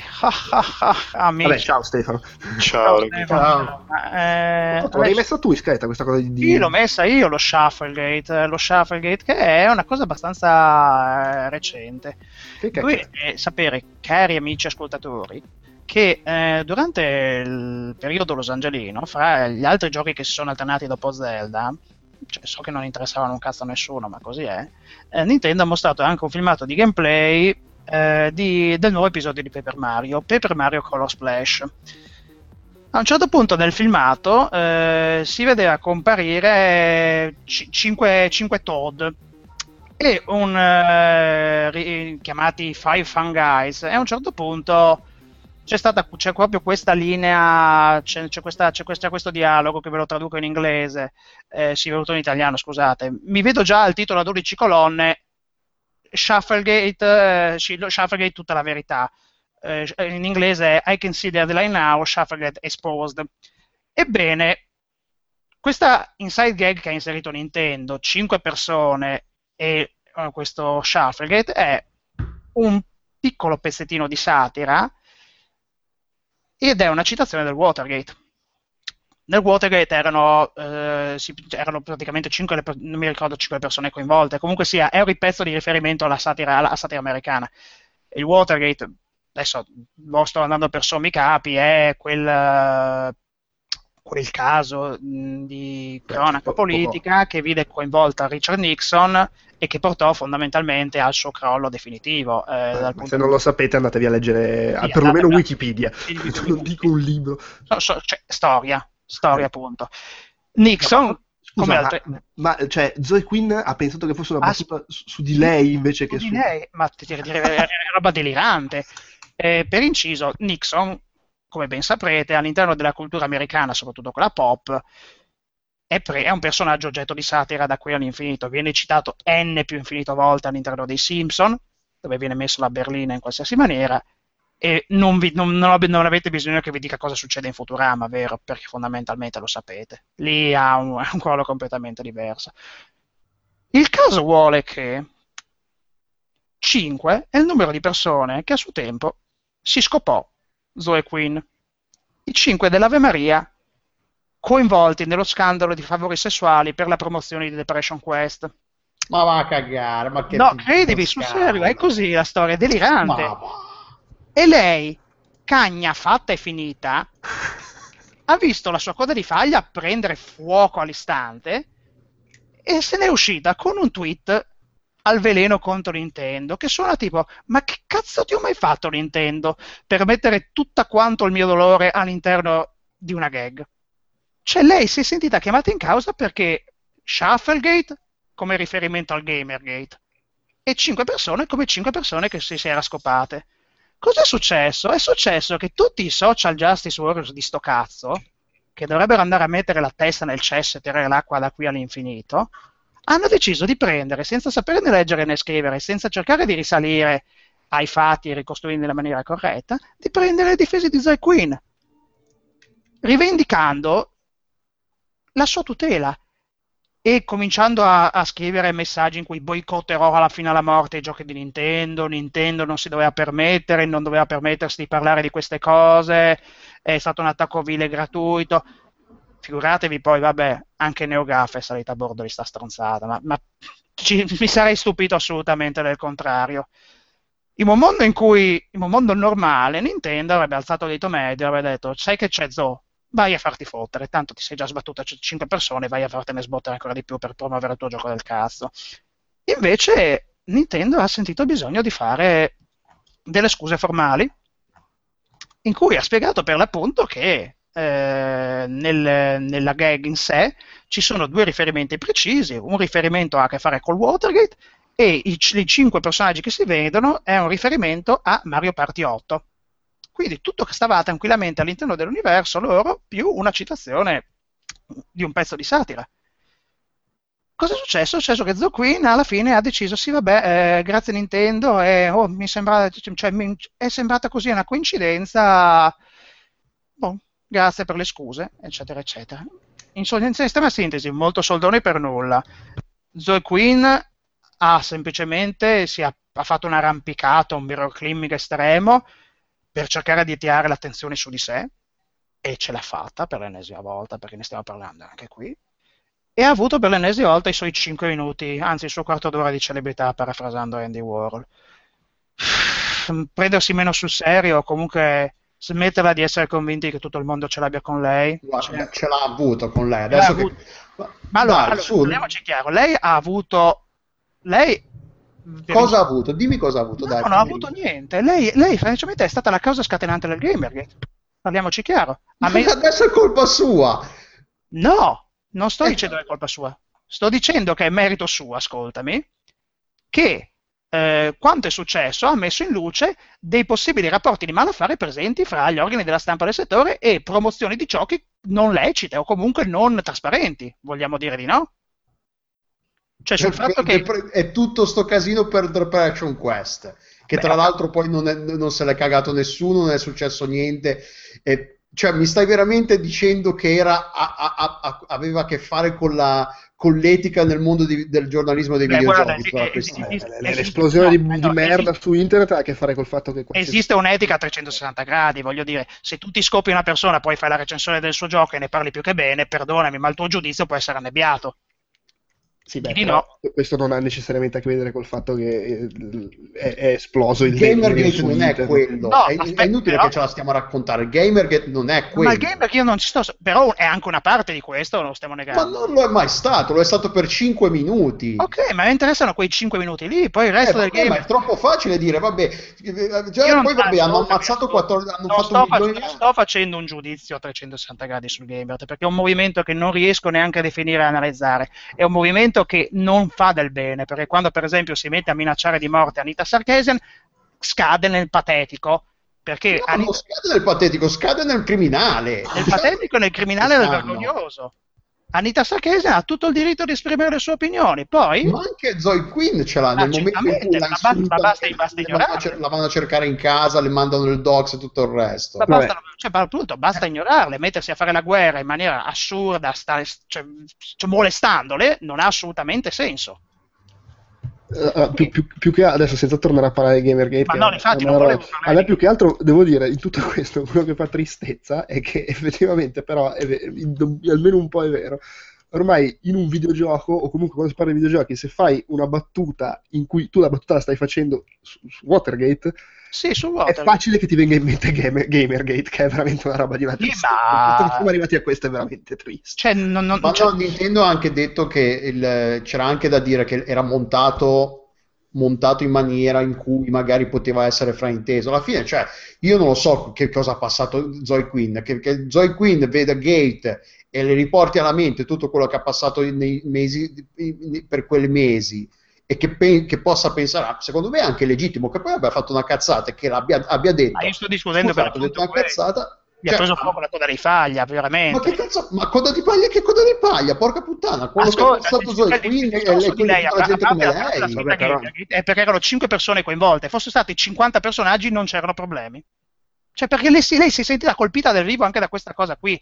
Ha visto dei riferimenti precisi nel numero di personaggi Appunto. presenti. E... Esatto, e Ah, quindi ha riportato ah, alla mente tutto quello che ha passato. Non, vogliamo negare che sia stato un trauma per Ma tutto secondo te Nintendo di un gioco giapponese va a prendere nella traduzione proprio un Ma ne riferimento? sa? Cioè, non stiamo dicendo che la reazione di Zoe Quinn sia stata logica e, e, eh, giustificata, stiamo dicendo che una persona che ha vissuto quello che ha vissuto lei per tutti quei mesi ci può anche stare che dica una cazzata. Ma, come? Ma la, la cosa si è risolta perché gli ha- le hanno anche chiesto scusa, le hanno spiegato per filo e per segno. E lei, eh, quando gliel'ha spiegato, ha detto: Avete ragione, scusate, finita lì.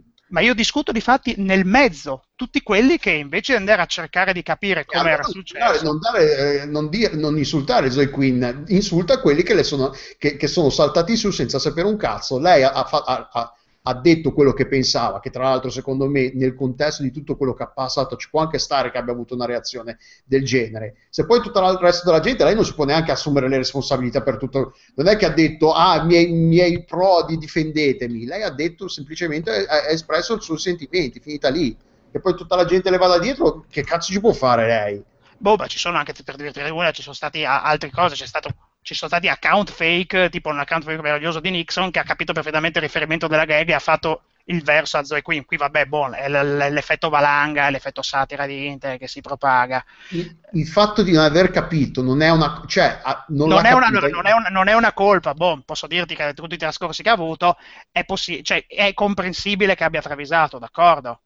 cioè per, di gente che, che personalizza qualsiasi cosa quando effettivamente non c'è niente ce n'è per così e non è solo Zoe Quinn cioè per dire una ci sono le, le battute cioè, quando a me è successo di conoscenti tipo qualcuno che ha avuto tipo un- problemi grossi di salute qualcuno fa la battuta ah madonna c'ho un male che mi sembra che mi si stacchi un braccio e quello pensa ah madonna ti sembra il caso di fare una battuta del genere quando io ho avuto una cosa del genere C'è per così Sì, gente ok. che ha reazioni del genere.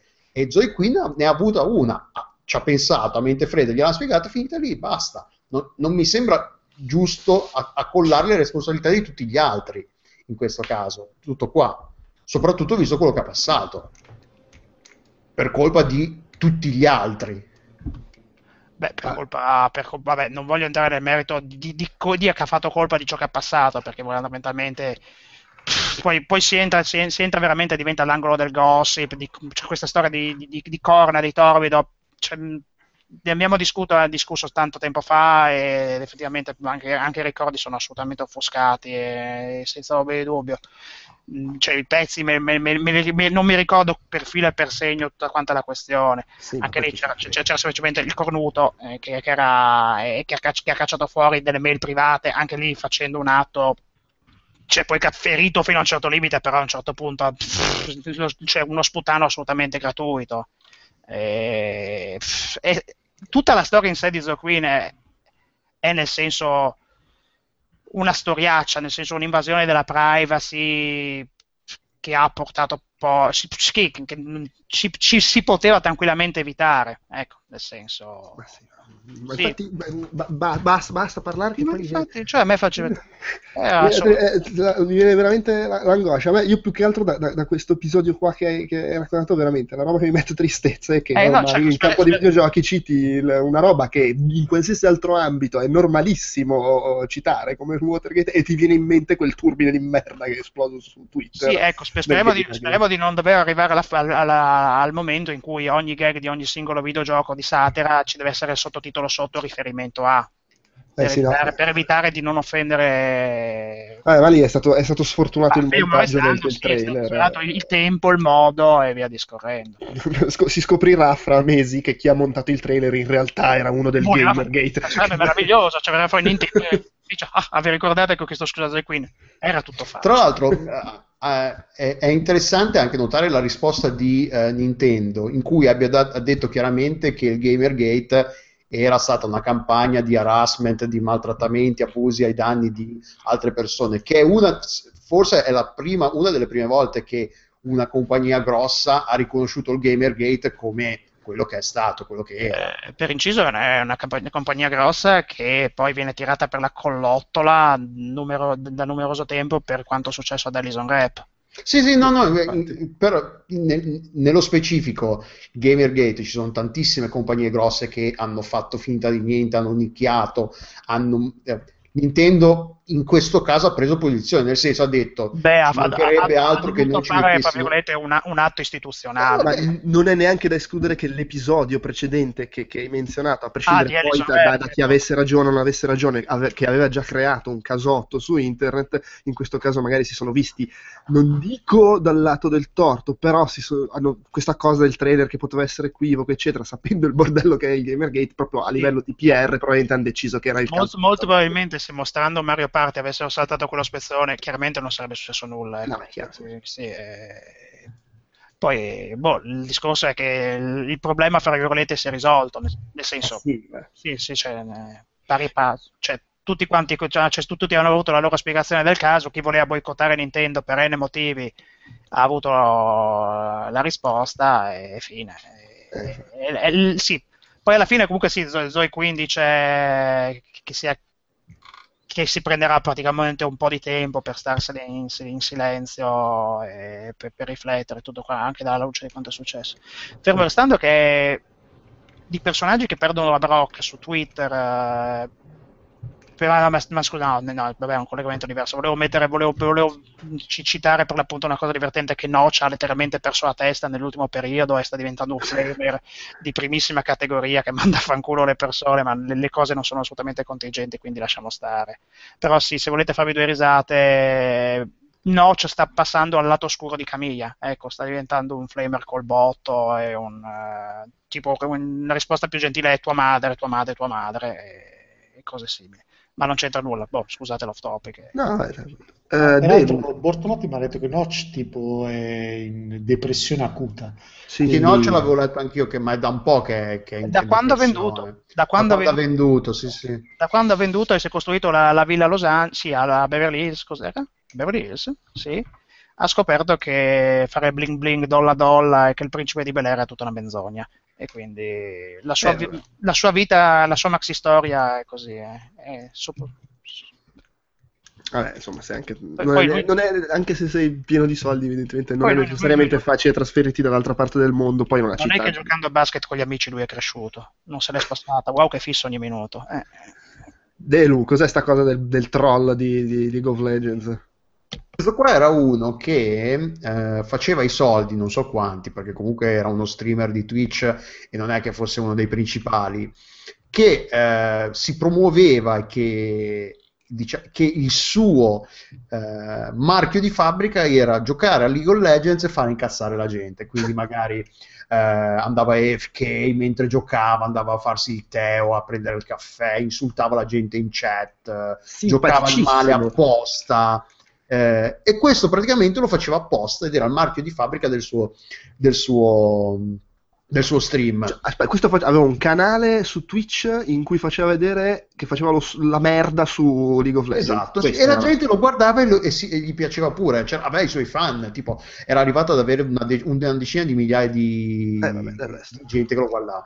A, a un certo punto la cosa, perché poi era stato bannato in- in- in, eh, temporaneamente più volte con vari account lui se ne era creati altri, c'era questa cosa. A un certo punto l'ultima- l'ultimo sviluppo della storia è stato che, eh, come si dice, Riot l'ha identificato, l'ha preso e l'ha bandito a, eh, per sempre. Ha detto tu non potrai mai più giocare a League of Legends eh, in, tutta la- in tutte le tue forme, in qualsiasi IP e tutto il resto, perché sono sempre stati... E quindi lui poi eh, si, si vantava anche, ma come, sono due settimane che gioco, non mi avete ancora bandito, una cosa e l'altra. E allora... E poi niente, alla fine l'hanno, l'hanno bandito per sempre. Ed è la prima volta che lo fanno. È una cosa forse che era salti- saltata su apposta. Eh, eh, scusate, era saltata eh, al, eh, più in, in risalto perché un giocatore professionista più importante che è eh, adesso mi sfugge il nome. Aspetta, aspetta, aspetta, aspetta. mm, Perché eh, poi il da- ban è arrivato dopo che hanno cominciato ad alzare la voce i giocatori pro. Esatto, eh, ci sono alzati alcuni giocatori professionisti, tra cui Double Lift, che è un americano piuttosto famoso, che diceva che comunque comportamenti come quelli sono, eh, sono ne- negativi per il gioco, per la comunità, sono, eh, pericol- fanno- sono esempi pericolosi perché poi c'è tanta gente che pensa che magari sia possibile diventare famoso e diven- eh, una, una celebrità su internet facendo lo stronzo e eh, quindi la cosa non è passata inosservata. Sicuramente Riot aveva, lo teneva sott'occhio da un bel po' perché comunque era una cosa che non passa inosservata in generale, perché poi ne- nel gioco c'è un sistema per riportare i Beh, ma, ma qualcuno in televisione, più di qualcuno in televisione è diventato famoso facendo lo stronzo. Ah no, sicuramente, però se- sai, nel senso, facendo lo stronzo in TV non stai giocando con qualcun altro, cioè eh, non c'è la- il lato interattivo in TV. non- Sì, sì, era un troll meraviglioso fondamentalmente. Sì, era un troll professionista meraviglioso che Riot ha detto tu no- sulla nostra piattaforma non lo sai, vattene a fanculo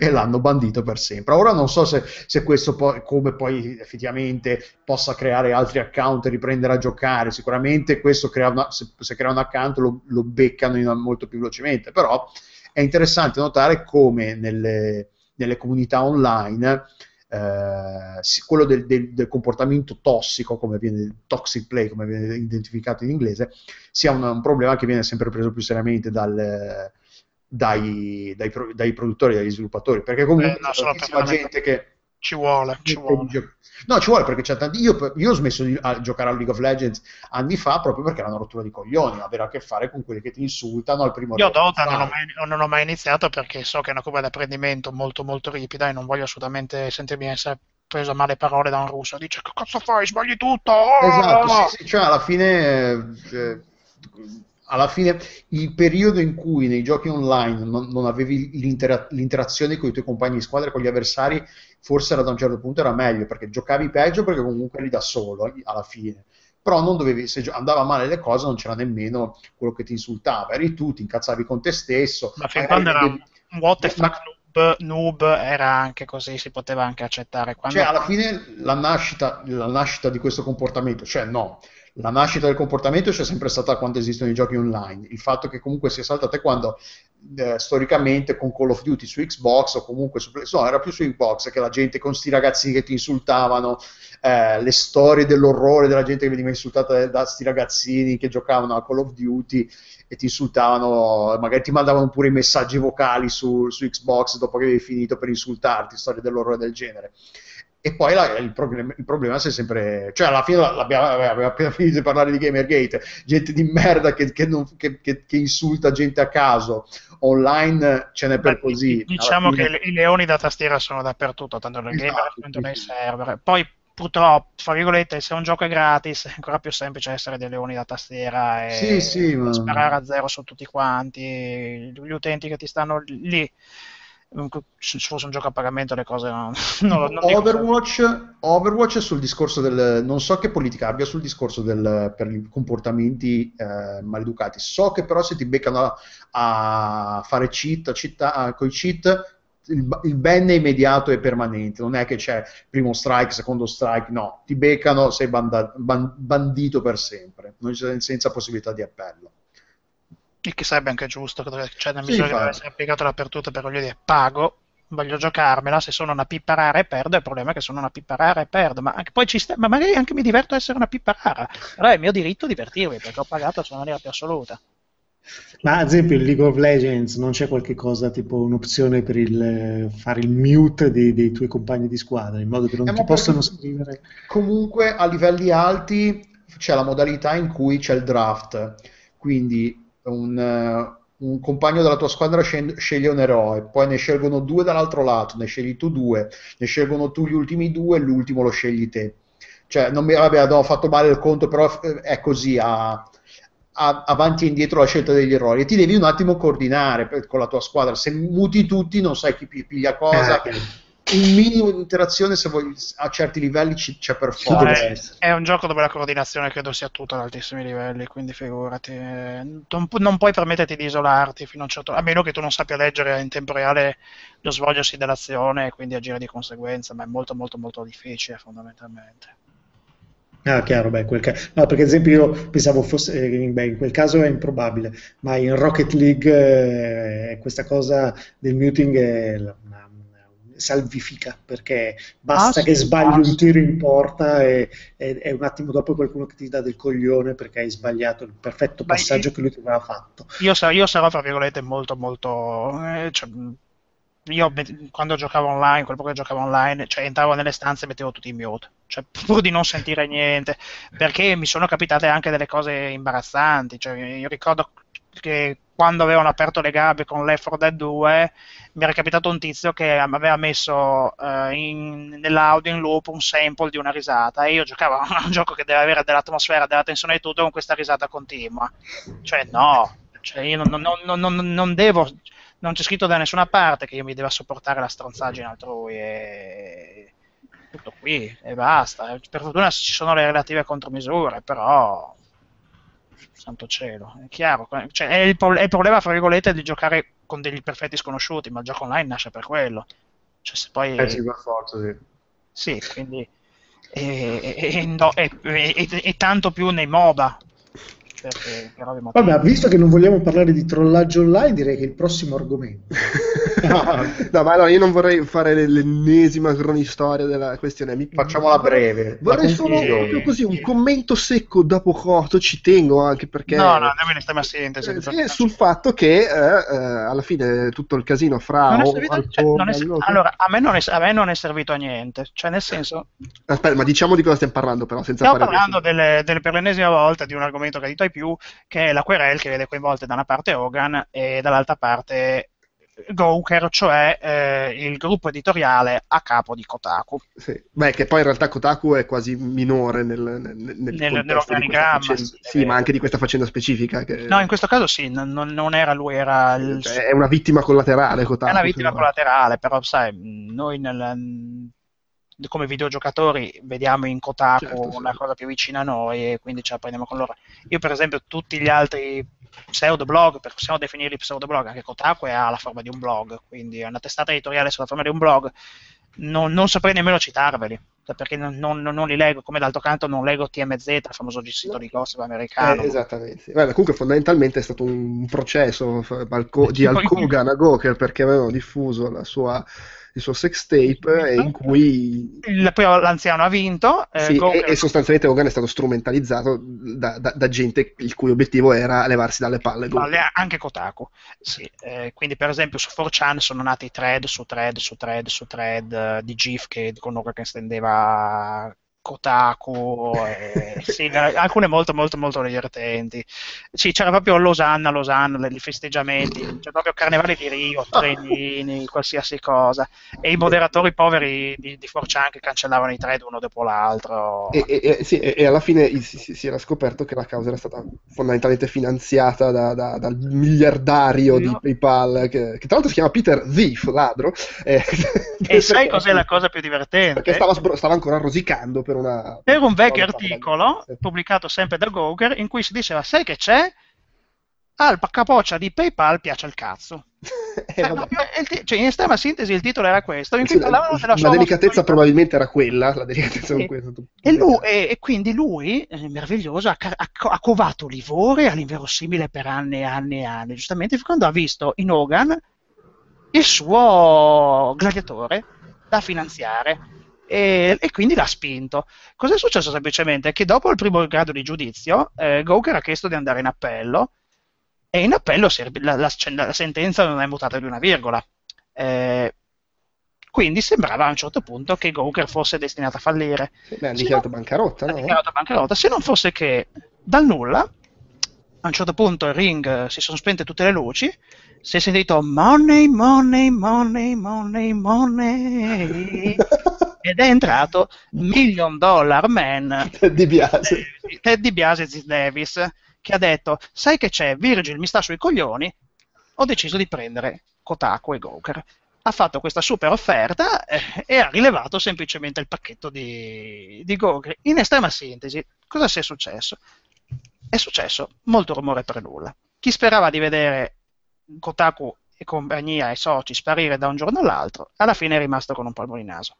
Paradossalmente, però, è bene che sia andata così. Noi abbiamo bisogno di Kotaku. A noi serve Kotaku. È un male necessario. È un male necessario. È come il Cavaliere Oscuro Kotaku. È il sito, non è il sito di cui abbiamo bisogno, ma è il sito che ci meritiamo. Eh, eh, perfettamente, non, so- non avrei saputo dirlo meglio. Fondamentalmente Kotaku ci ricorda, almeno a me ogni giorno, ciò che non voglio scrivere. Ciò Ok. per cui mi impegno quotidianamente a non scrivere e a non essere.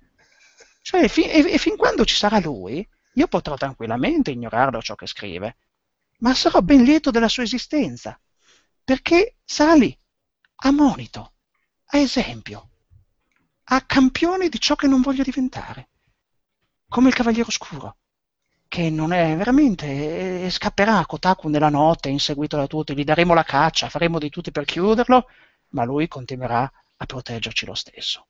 Quindi va bene, è giusto, e su- paradossalmente sono contento che sia andata così, perché alla fine poi tutta questa cosa si è conclusa, e perché Poi, poi... poi da, da questa cosa escono poi tutte le discussioni sul eh, eh, ok, quello che faceva Goker e compagnia bella era non discutibile, era proprio una merda. È una Per- merda. però va bene che eh, un, eh, un- insomma, un sito di, chiamiamolo tra virgolette, informazione, comunque stampa, possa essere mandato in bancarotta semplicemente perché uno che ha i soldi infiniti decide di investire tutto in Sì. avvocati per abbatterli. No, no, no, cosa. assolutamente. E si ritorna, cioè, per dirne una, si ritorna al discorso della Sarchese. Io la Sarchese non condivido cosa dice, ma il fatto che esista mi sta bene, perché dice semplicemente le sue opinioni. Poi sta a me filtrarle, decidere se voglio darle supporto o meno, o ignorarle. Il classico vivi e lascia vivere. Sì, è che, vabbè, perché è tutta una zona grigio, perché poi, vabbè, cioè, ok, ok le opinioni, però se rovini la vita a uno perché lo sputtani pubblicamente per far vedere i suoi cazzi privati non sta neanche. Beh, perché poi parliamoci chiaro, non è, non è stato l'unico articolo a sensazio- cioè basato Sì, sul sì. sensazionalismo di Kotaku. Adesso non vi voglio citare l'elenco perché le malefatte sono No, lo, lo scoperchiamo.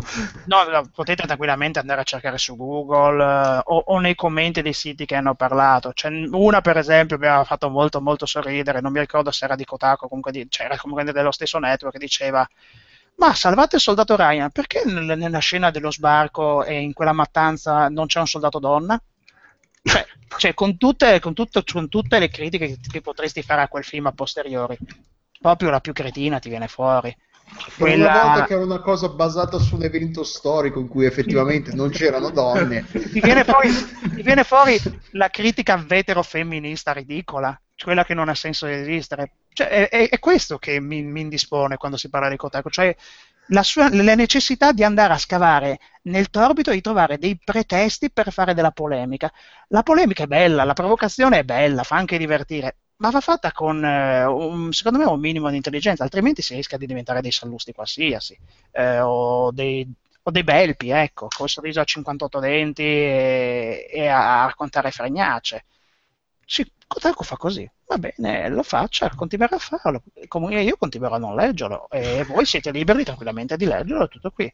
Fa molto ridere, comunque tutto ciò ha dimostrato, e vado in conclusione, che il mondo dell'editoria videoludica è più finto del wrestling, perché in questo I Quit Match Kotaku, anzi Gawker, si è comportato come il compianto Macho Man, che Macho Man disse sì sì me ne vado da WWE, F, del tempo, non, non era ancora WWE, e il giorno dopo è tornato come Macho King. Vedi, è uguale. È quindi identico. quindi Ko- Kotaku Kotaku- Kotaku King, Kotaku King diventa- E che poi adesso non riesco a dire. Allora, Kotaku è il ed è tornato il, cioè non è mai stato face. Hogan era il face della situazione, il buono. Kotaku è sempre stato il cattivo, cioè, quindi è diventato ancora più cattivo.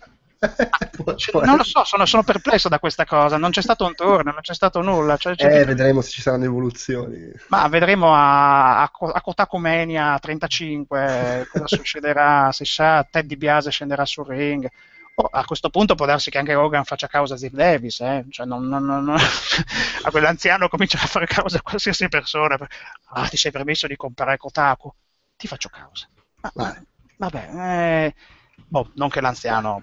Va bene, quindi credo che sarà l'ultima volta che ne parleremo. Per la, gio- del- per la gio- la- per la gioia di, di qualcuno che giustamente ha criticato questo argomento e questo continuo reiterarci. Ci si è rotto le palle, vabbè. ok. No, no, fa- tutto- C'era tutto- anche chi apprezzava, quindi... Eh, apprezzo, apprezzo il fatto che abbia detto che si sia rotto le palle. Eh, sono, perfettamente, sono perfettamente d'accordo. Il bello è che ogni volta te l'abbiamo detto noi di parlarne, per cui non è che Ah, esatto. No, ma, l'argomento. eh, questa volta abbiamo cercato di fare un- un- una sintesi un po' costruttiva. Ecco. Ok. Non so se è durata mezz'ora, amico critico.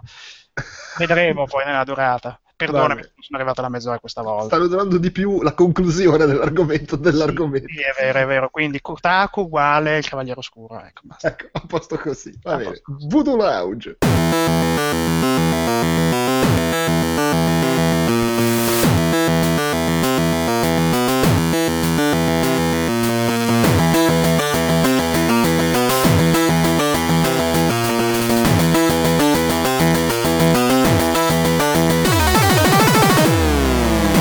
Che durerà meno della rubrica Esattamente, perché- perché contro Perché io ho messo in scaletta questa cosa terrificante di il Quedex nella rubrica PC parlaci di console.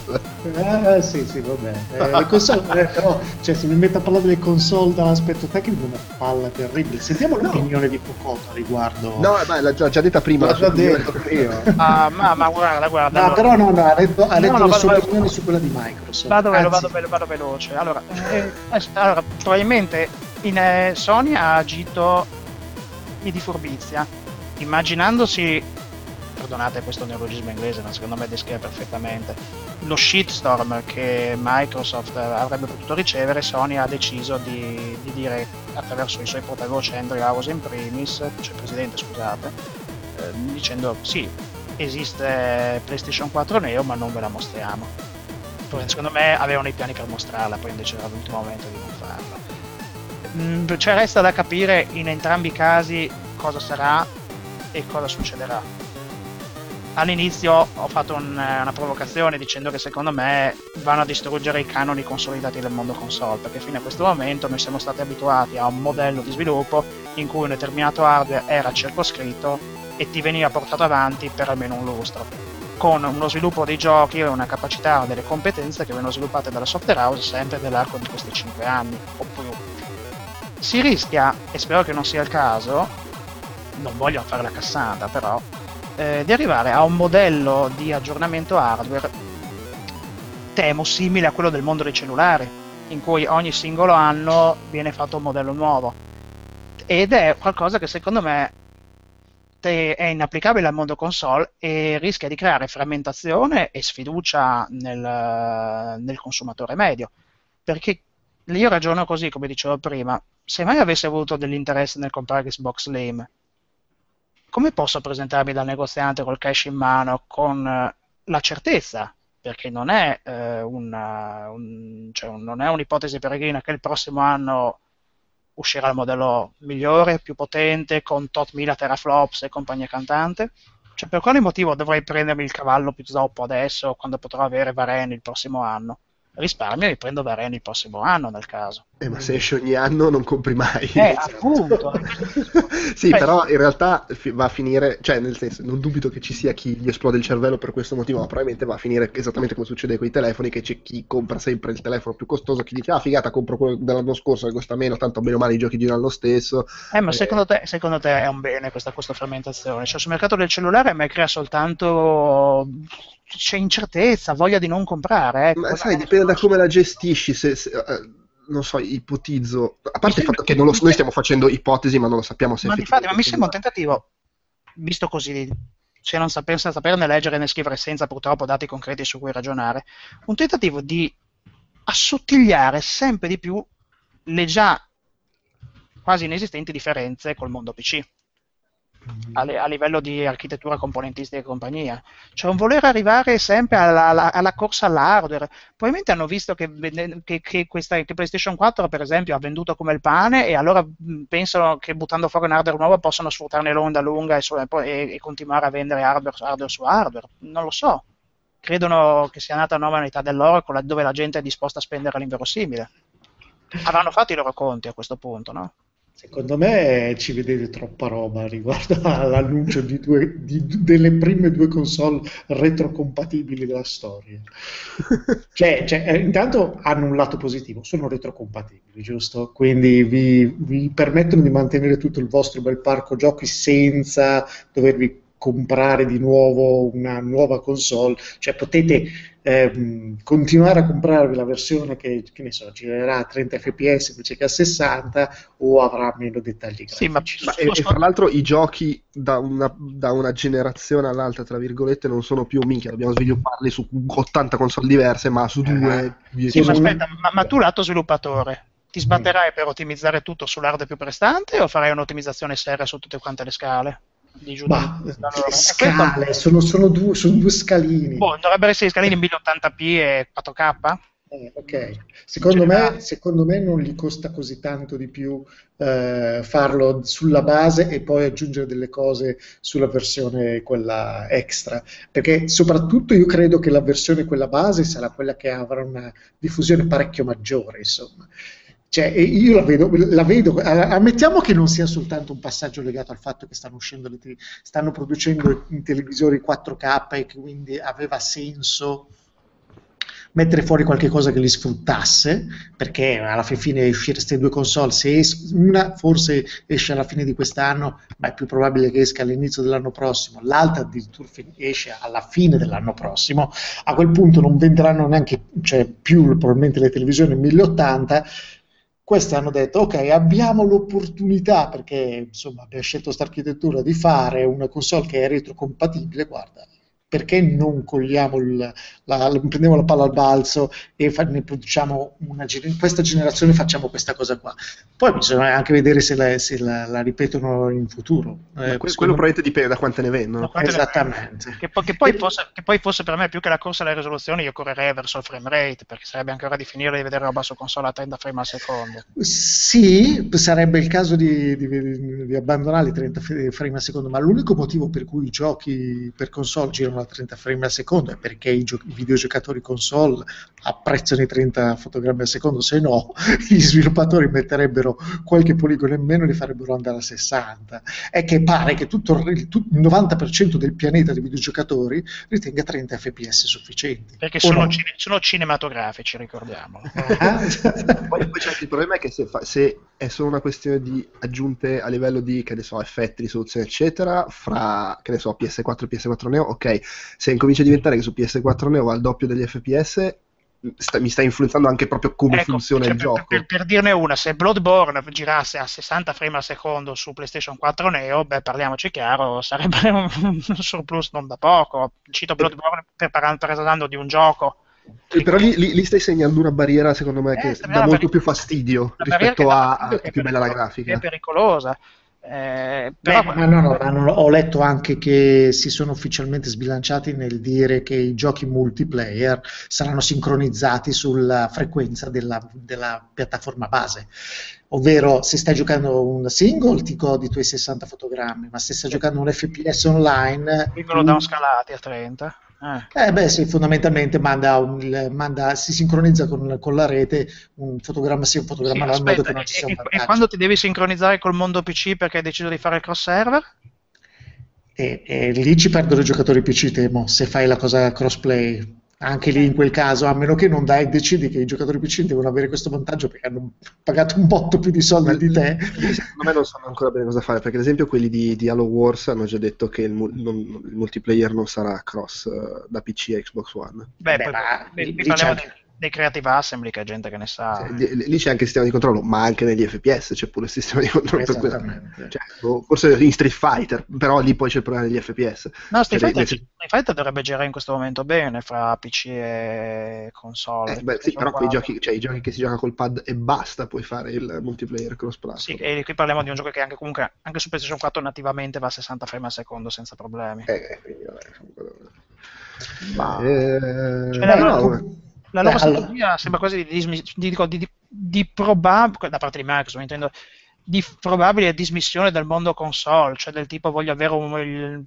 sai, stri, ti strizzo l'occhio a te, PC, ti dico guarda, se proprio vuoi giocare di fronte al divano e non vuoi avere Steam Link e compagnia cantante, ti do la mia console e poi il gioco te lo compri una volta e te lo giochi 50 volte anche sul tuo PC quando vuoi fare lo sborone. O... Allora, intanto Microsoft ha un doppio vantaggio, eh, ha anche un altro problema. Microsoft deve continuare a convincere la gente che i suoi sistemi operativi servono a qualcosa. Hanno scoperto, sì, perché eh, eh, le, i PC ne, ne vendi ogni anno un po' di meno. Stiamo sempre parlando di 500 milioni alla all'anno venduti, però insomma ogni anno è un po' di meno perché incredibilmente la gente ha scoperto che anche i Core 2 del 2008 bastano per navigare in internet e, e scrivere su Word. C'è questo problema, finché non inventano qualche cosa che richieda potenza di calcolo, si vendono meno PC. Quelli di Microsoft dicono, non è che prima o poi si accorgono anche che non, mi, che non gli serve Windows e che possono usare qualcos'altro e quindi che cos'è che tira a manetta? Chi è che continua a comprarlo invece l'hardware e i PC nuovi? Ma guarda i videogiocatori. Ma che hanno, sempre, che hanno sempre portato avanti lo sviluppo tecnologico. Esattamente, quindi la, la, la, loro può essere un doppio vantaggio, è del tipo, ok, se io creo una sinergia che per fa sì che la gente possa comprarsi il gioco, giocarlo sia su PC che su console, creo una comunità di giocatori che fondamentalmente passa al mio store.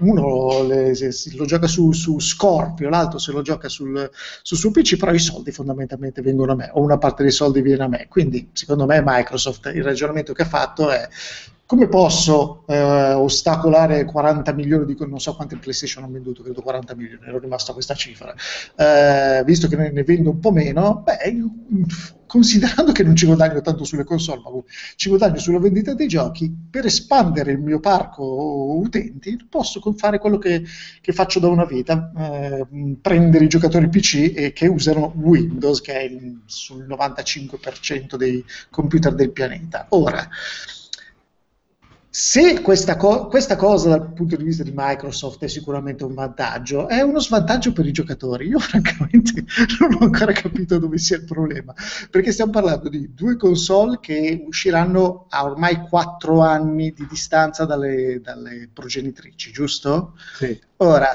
sì, confermo. Ammettiamo che eh, inizino a fare i giochi eh, per queste nuove console e stiano iniziando a fare adesso, ok? Adesso che hanno detto gli sviluppatori guardate che Scorpio ha 6 teraflops, eh, regolatevi su quello.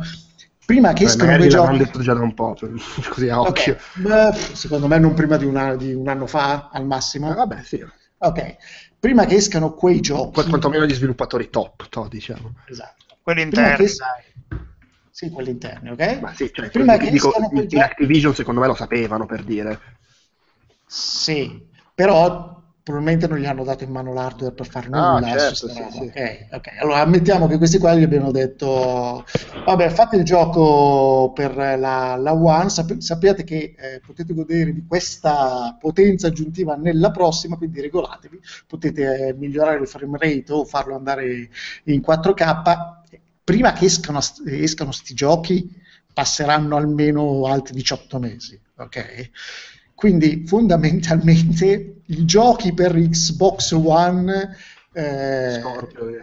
no, ma One hanno avuto 4 anni di vita? Sì, no, nel senso, tu, tu direi che si va su, su, su, sull'uscita, sul ciclo di sviluppo canonico delle console. Sì, perché alla fine l'ultimo salto è stato allucinante, cioè è durato Sette se- anni. sette No, anni. la precedente precedente console si è trascinata molto molto a lungo e, e Stavo, adesso stavo guardando adesso, fra PS1 e PS2 sono passati 6 anni scarsi, erano tipo 5 e mezzo. Fra PS2 e PS3 ne sono passati eh, uguale, 6 anni scarsi, mentre fra PS3 e PS4 ne sono passati 7 abbondanti. Tipo.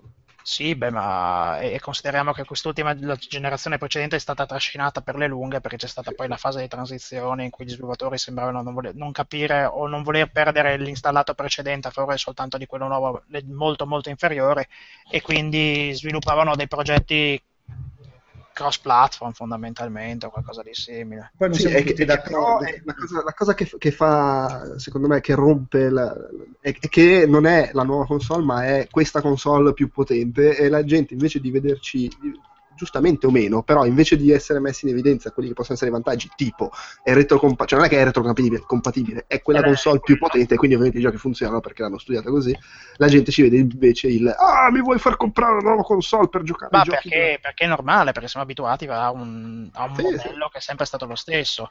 Poi magari fra qualche anno parleremo di una rivoluzione che ha avuto tutti quanti i suoi vantaggi, ma è chiaro che- che il cambiamento, lo dico tranquillamente anche a livello personale, il cambiamento spaventa, non è che sia così.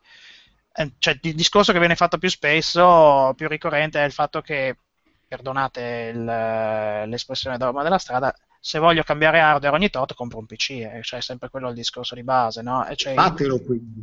sì, la gente che voleva le console, la gente che voleva le console stava sulle console eh, per, È vero, per una però- diversa filosofia, Però per è un- vero fino a un certo punto, perché comunque se diventa, cioè, voglio dire, eh, secondo me un sacco di gente comunque compra più volentieri un Xbox ogni 4-5 anni che eh, compra un PC e poi deve cambiare la scheda e c'ha Windows comunque fra le palle, Sì, eh, vero. i programmi, gli aggiornamenti. Dei- non è, non è assolutamente vero che il PC lo devi cambiare ogni tre secondi netti. e- No, No, lo no, cambiare, carità, no, no, ma però- lo comprano per un altro motivo, lo comprano per il fatto che è blindato il software che c'è sopra e quindi non hai, hai ovviamente un sacco di casini in meno, è improbabile che ti, che ti ritrovi davanti a un problema che ti costringa ad andare su un forum per capire perché non ti sta andando una cosa. Ma Infatti, Non hai i- driver, non hai- Xbox e i giochi Microsoft che escono sia su Xbox che su PC è un fattore per gente come me che ho il PC da gioco, non avevo ancora comprato Xbox One, vabbè, bella, non la devo comprare per giocarmi quattro cose, ma per gente poi- che, che vuole giocare su poi- console e solo su console e non gli frega un cazzo di giocare su PC, non gli cambia nulla. Se La vuoi cosa, giocare la a ballo, cosa- lo giochi la su cosa Xbox. che mi ha, che, che un,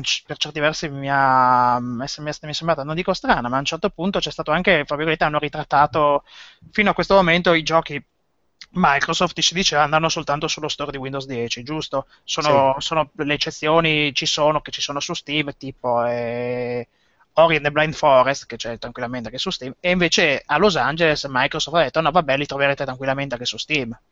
Esatto. Sì, cioè, eh, eh, tanto per dire, boh, ti rifo di Rafa mi va bene tutto, basta che compriate. Ecco.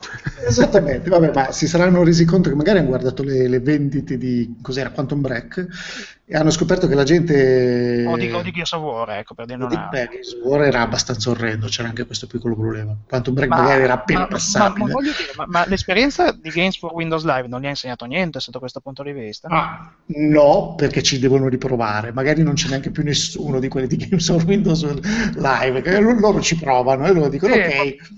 Magari e... la gente si è dimenticata, chissà. Vabbè, però loro dicono ok, sono, sono oltretutto pro, eh, giochi prodotti dai miei studios sparsi per il mondo, il fatto che comunque i soldi arrivino a me e che Steam sia una vetrina eh, che, con cui io assolutamente non posso competere, allora vendiamo anche su Steam. Poi con il tempo tutta eh, la, la, possibilità di aggiustare lo stile e le funzionalità del mio store e vedere di okay. renderlo effettivamente poi ci sono degli incredibili lati positivi, tipo oggi è uscito il nuovo gioco degli autori di Limbo, Inside, giusto? Ed è lo trovate, già, c'è già su Steam fondamentalmente, quindi non c'è bisogno di... Poi, boh, esatto. quello, è un, quello, è un, indie, ma, però fa parte sempre della... è uscito solo su Xbox One fino a questo momento e su PC su Steam, quindi non devi neanche passare.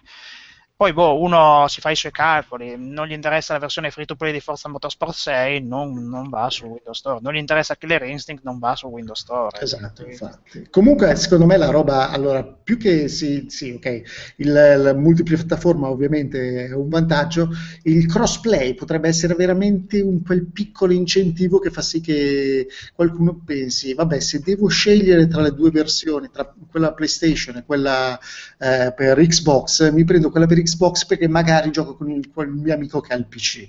A quel punto Sony si trova nella situazione di dire ah ok, devo, far, devo inventarmi qualche cosa per permettere agli altri di giocare sulla mia piattaforma, insieme a quelli che giocano co- su, su, PlayStation 4. Quindi insomma... Eh, magari aprire di più a Steam o cose del genere. Che, che poi mamma, Microsoft... mia, mamma mia, no, scusa, mi sta venendo duro.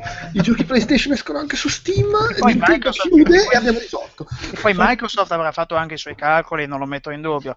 Però sembra quasi una, il suo un atteggiamento cerchiobottista, cioè le provo tutte, ma che vada a sfango. Cioè... Ma secondo me è anche un atteggiamento, da un certo punto di vista, eh, quasi apprezzabile perché sembra quasi, quasi voler dire ok uh, Xbox One non è che sta vendendo pochissimo però no, comunque sta prendendo gli schiaffi la PlayStation 4 quella guerra è difficile che la recuperiamo continuiamo per la nostra strada e però guadagniamo da quell'altra parte dove Sony comunque non può farci concorrenza che secondo me alla fine da questo, se, la, se la inquadri così non è neanche sbagliata come mossa. Sì che poi, che poi per inciso riguarda soltanto le loro esclusive non riguarda multipiattaforma riguarda sì, le loro esclusive interne e festa finita tutto qui eh, quindi... sì è che però a questo punto no, cioè che siano sono, giochi sviluppati sono... da loro giochi di terze parti, mi pare improbabile che escano giochi su Xbox One che non usciranno su PC, a parte appunto la roba folle che ah, sfrutta eh. Kinect.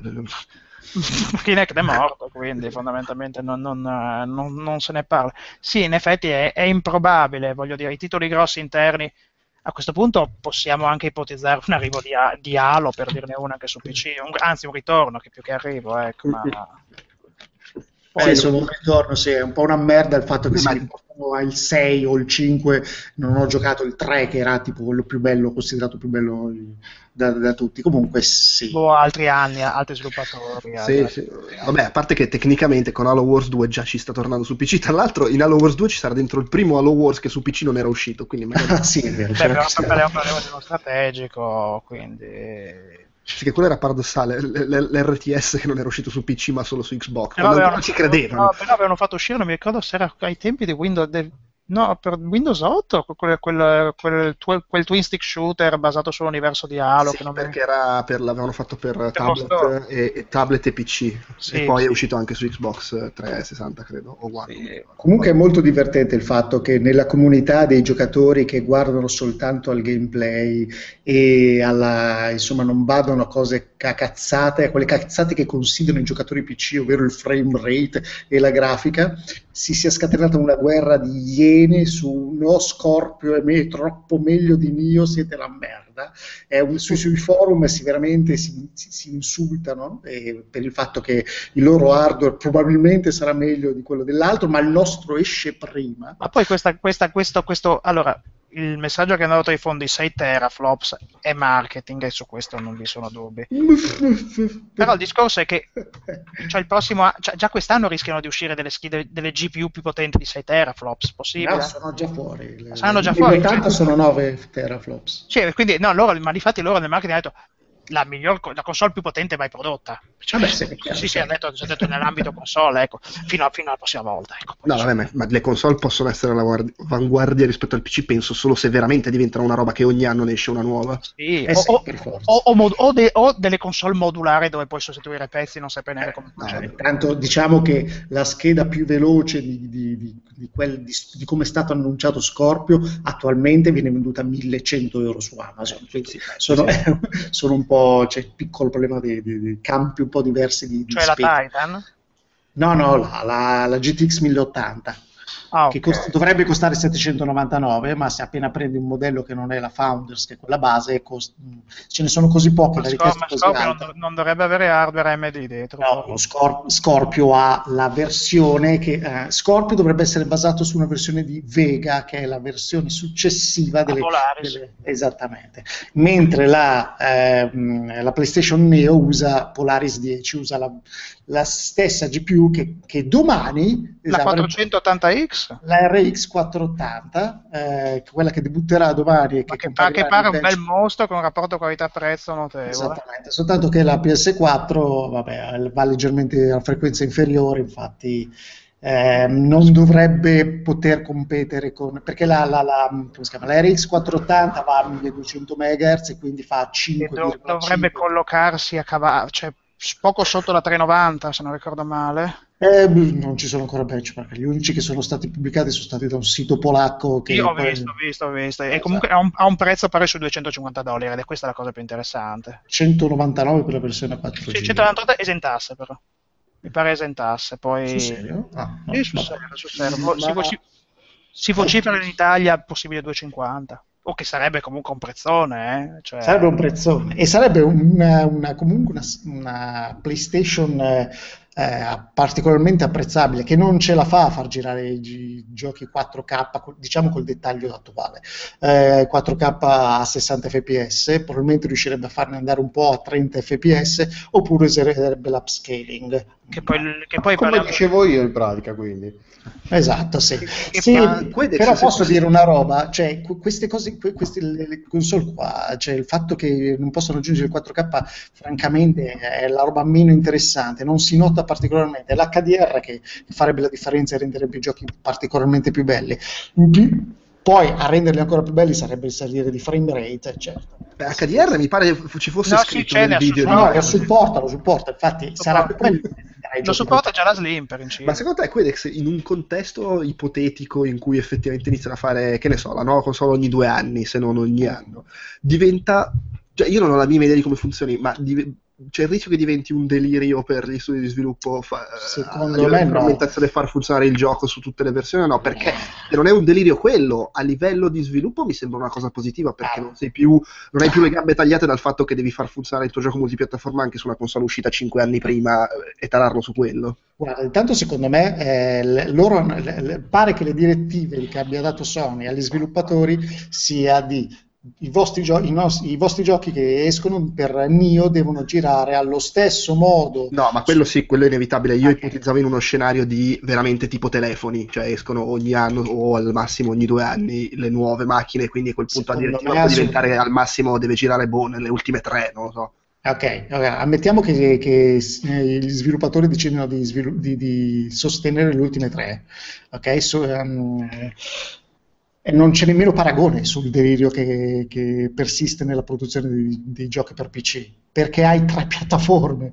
Su quelle tre piattaforme sai esattamente che software c'è, cioè che versione di sistema operativo, che driver usa quella, quella APU che c'è all'interno e i, i, giocatori non possono cambiare quella configurazione. Quindi nei tre e tu dici al tuo, al tuo, eh, svilupp- ai tuoi programmatori guarda eh, vai sul sicuro su questi tre qua cambia il livello di dettaglio in questo modo qua o abbassa, diminuisci la risoluzione o il frame rate e vai tranquillo. Su Magari PC, un po' di investimenti a livello di testing, forse.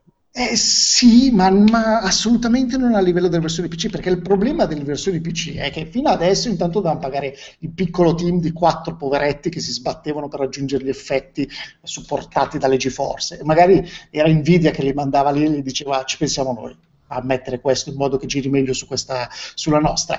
Ma poi lo sbattimento vero era il debugging e il beta testing. Beta testing a batteria perché devi metterlo sopra 400 PC con 20 schede diverse, 30 tipi di driver, versioni diverse perché la gente si dimentica di installarli e quelli che hanno 5 antivirus che ti cancellano i file dove non dovrebbero farlo, quello crea un casino. In più la, la stessa scheda magari ha 2 giga, una volta ce n'ha 4, un'altra volta ce n'ha 8, se non, met- se non fai quel lavoro lì mandi fuori Arkham Knight eh, che, che gira Con su... tutti i danni del caso. Esattamente, su due PC e non gira sugli altri 80. Ah, Se tu hai tre, se hai tre piattaforme e sai esattamente cosa c'è installato sopra, vabbè, sì, certo, c'è il beta testing, però eh, non è assolutamente il parametro per la versione Ah, PC. chiaro. A me quelli che si fanno, si fasciano la testa dicendo no, inizierà ad andare tutto Sì, magari a per, per il piccolo sviluppatore indie può essere un pochino Bah, comunque per me, per me a pre- in conclusione l'importante è che se AMD coinvolta in questi due progetti ciò contribuisca a risollevare le sue quote per, la- per- per- per una questione di concorrenza che non può che andare a nostro vantaggio, il fatto che AMD anche con Zen possa risollevarsi un pochino di più e ricominciare a rodere quote di mercato a, a Nvidia, quindi riportando le proporzioni eh, in maniera diversa. Ecco. Cioè, spero, spero che succeda questo, spero, spero che l'investimento valga la candela, tutto qui. No, Vabbè. sì, per carità. Comunque ci hanno già pensato gli arabi e i cinesi. eh. Gli arabi hanno buttato una montagna di soldi in AMD dentro perché pensano che ci abbia margini di crescita. I cinesi hanno fatto. eh, c'era questo piccolo problema che il governo cinese aveva chiesto a Intel di mm, mandargli qualche milionata di processori per costruire il secondo supercomputer potente al mondo. Il primo è già loro. Eh, e il governo americano eh, Ah, gliel'ha- stato detto medio. sì, ha detto che glielo ha vietato, ha vietato a Intel di vendergli tecnologia che potrebbe ehm, impedirci di rimanere la prima superpotenza di calcolo al mondo. Quelle di AMD se ne sono sbattuti il cazzo e quindi gli hanno detto sì, a- aggiriamo quello che ha detto il governo che non possiamo vendervi i processori, vi diciamo come devono essere fatti, ve li fate voi. Perché Lisa Wong è la nipote di Mao. Adesso, questo è un retroscena che l'ho scoperta solo su Outcast. Chiama Basta, basta guardarlo in faccia. Lisa Wong Ho Chi Minh Mao Zedong. Questo è il Vabbè. nome completo dell'anagrafe. Vabbè. Comunque, sì, eh, secondo me le console nuove sono fighe, se, anche se lo fanno ogni tre anni, eh, contribuiranno a, a migliorare l'aspetto dei giochi in breve termine, non avranno grandi svantaggi. Se te le vuoi comprare, oh, eh, te la compri quella nuova, se no aspetti quella dopo e quindi la tua console è durata comunque sei anni. Secondo me continuerà ad essere così fino a che fra i dieci anni tutte queste cazzate ci sembreranno roba ridicola perché faremo tutto in streaming via wifi e, mm, Quello dipende da dove vivi. e, sai che sta- cioè, stanno tirando fibra dappertutto. Anche a Eh, pisciarrotte sull'anno. non lo so, veramente fra dieci anni. Ma poi, giochi, poi- giochi a, giochi a Street Fighter con lag dello stream. Fra, fra dieci anni ci ficcheremo anche i cavi Ah, ma, ma Ethernet. il lag dello streaming è Ci- già una Ci roba. ficcheremo i cavi Ethernet nel culo e giocheremo con le nostre chiappe. Ok, Ci va già, ci, bene. Ci sono già dei router da 60 GHz che dovrebbero Ah, diventare l'anno prossimo, insomma, lag, cioè quando inizia ad avere la frequenza maggiore del segnale de- via elettrico via Ethernet, capisci che il problema inizia a non esserci più, poi vabbè, rimane il fatto di raggiungere il server, ma robetta. Comunque approfitto per dire che, i giochi- che- che i consolari sono la merda, perché per una vita siete andati avanti a dire che era solo il gameplay, invece cioè una, una sera di, di- di- non so, Ma no, ma basta, poi Uncharted guarda che grafica. Tre settimane fa sono tornato a casa Mi ubriaco. dissocio, mi dissocio comunque da Uncharted soprattutto. No, vabbè, però.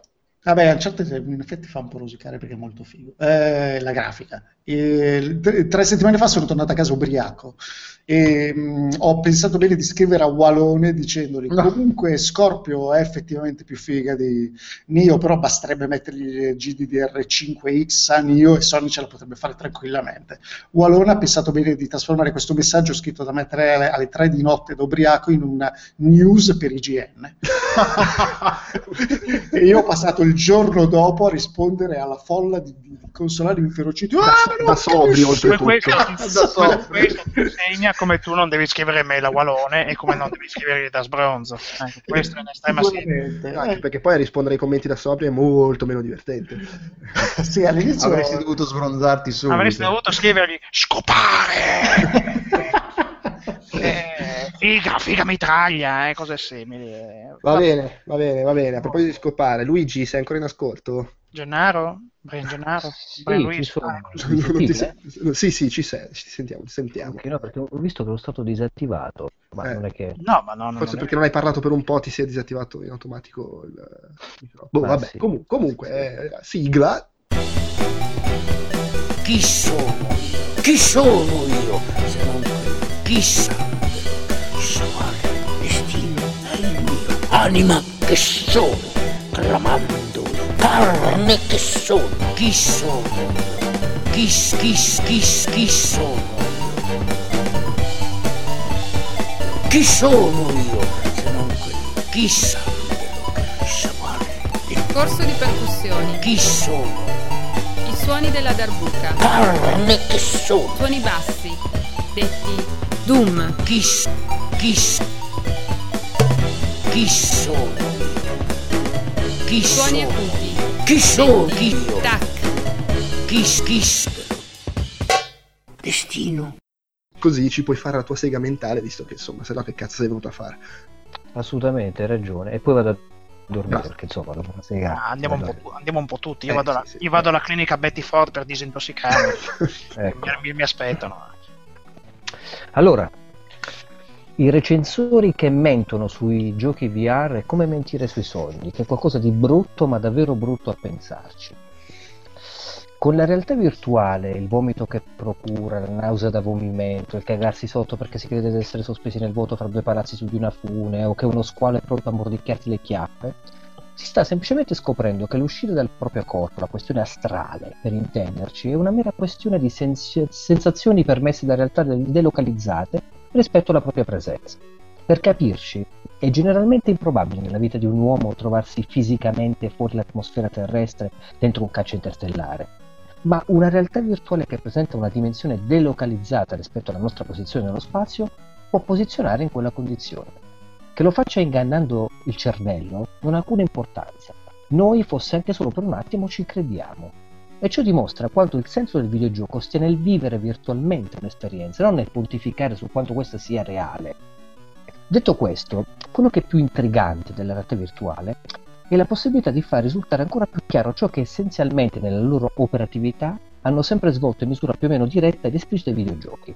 Proiettare i sensi in altri universi nel tentativo di delocalizzare il corpo del giocatore.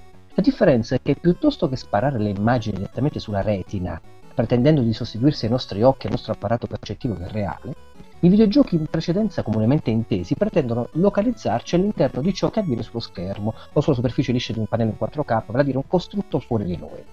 In passato c'era solo uno strumento di cui l'uomo disponeva per produrre e interagire in un ambiente virtuale. del sognare. Letteratura, pittura, fotografia, cinema, televisione e videogiochi poi hanno contribuito a innestare una riserva di iconografie, immaginarie e scenari nel conscio e nell'inconscio umano che hanno di certo arricchito l'immaginazione e il bacino di elementi da cui attingere per fantasticare. Il sogno, però, è bene ricordarlo, poco e alla fine è come schiaffarsi su un headset in testa per la realtà virtuale. Non si sogna infatti in 2D a scorrimento orizzontale, per intenderci, a meno che ovviamente non si sogna nei primi Super Mario, per dirne una. Chiarito questo, c'è un interrogativo che frulla curiosamente nel cervello e si tratta del chiedersi se un tizio che scrive recensioni per videogiochi e si trova a dover rendervi conto dell'esperienza estetica dell'essere immersi in un, in un gioco VR debba alla fine tenere di conto di questa delocalizzazione virtuale nello spazio oppure possa fottersene. quello che mi chiedo, e me lo chiedo prima come videogiocatore, poi come opinionista recensore, è se con la realtà virtuale andrebbe un po' rivisto il modo in cui si deve scrivere dei videogiochi nel momento in cui si va a criticare. Se oltre a buttare nel piatto gameplay, grafica, sonoro, longevi- longevità, sarcazzi vari, non debba essere adesso presente un altro indice magari, qualcosa chiamato potenzialità onirica o capacità delocalizzante fra le altre tassonomie applicate. Questo perché il valore aggiunto di un'esperienza in VR sta proprio nell'essere dentro un altro mondo e questo dovrebbe far insorgere naturali conseguenze di tassonomie che andrebbero ripensate, tenendo conto di questa nuova prospettiva del modo di vivere un videogioco, che prima non poteva essere contemplato.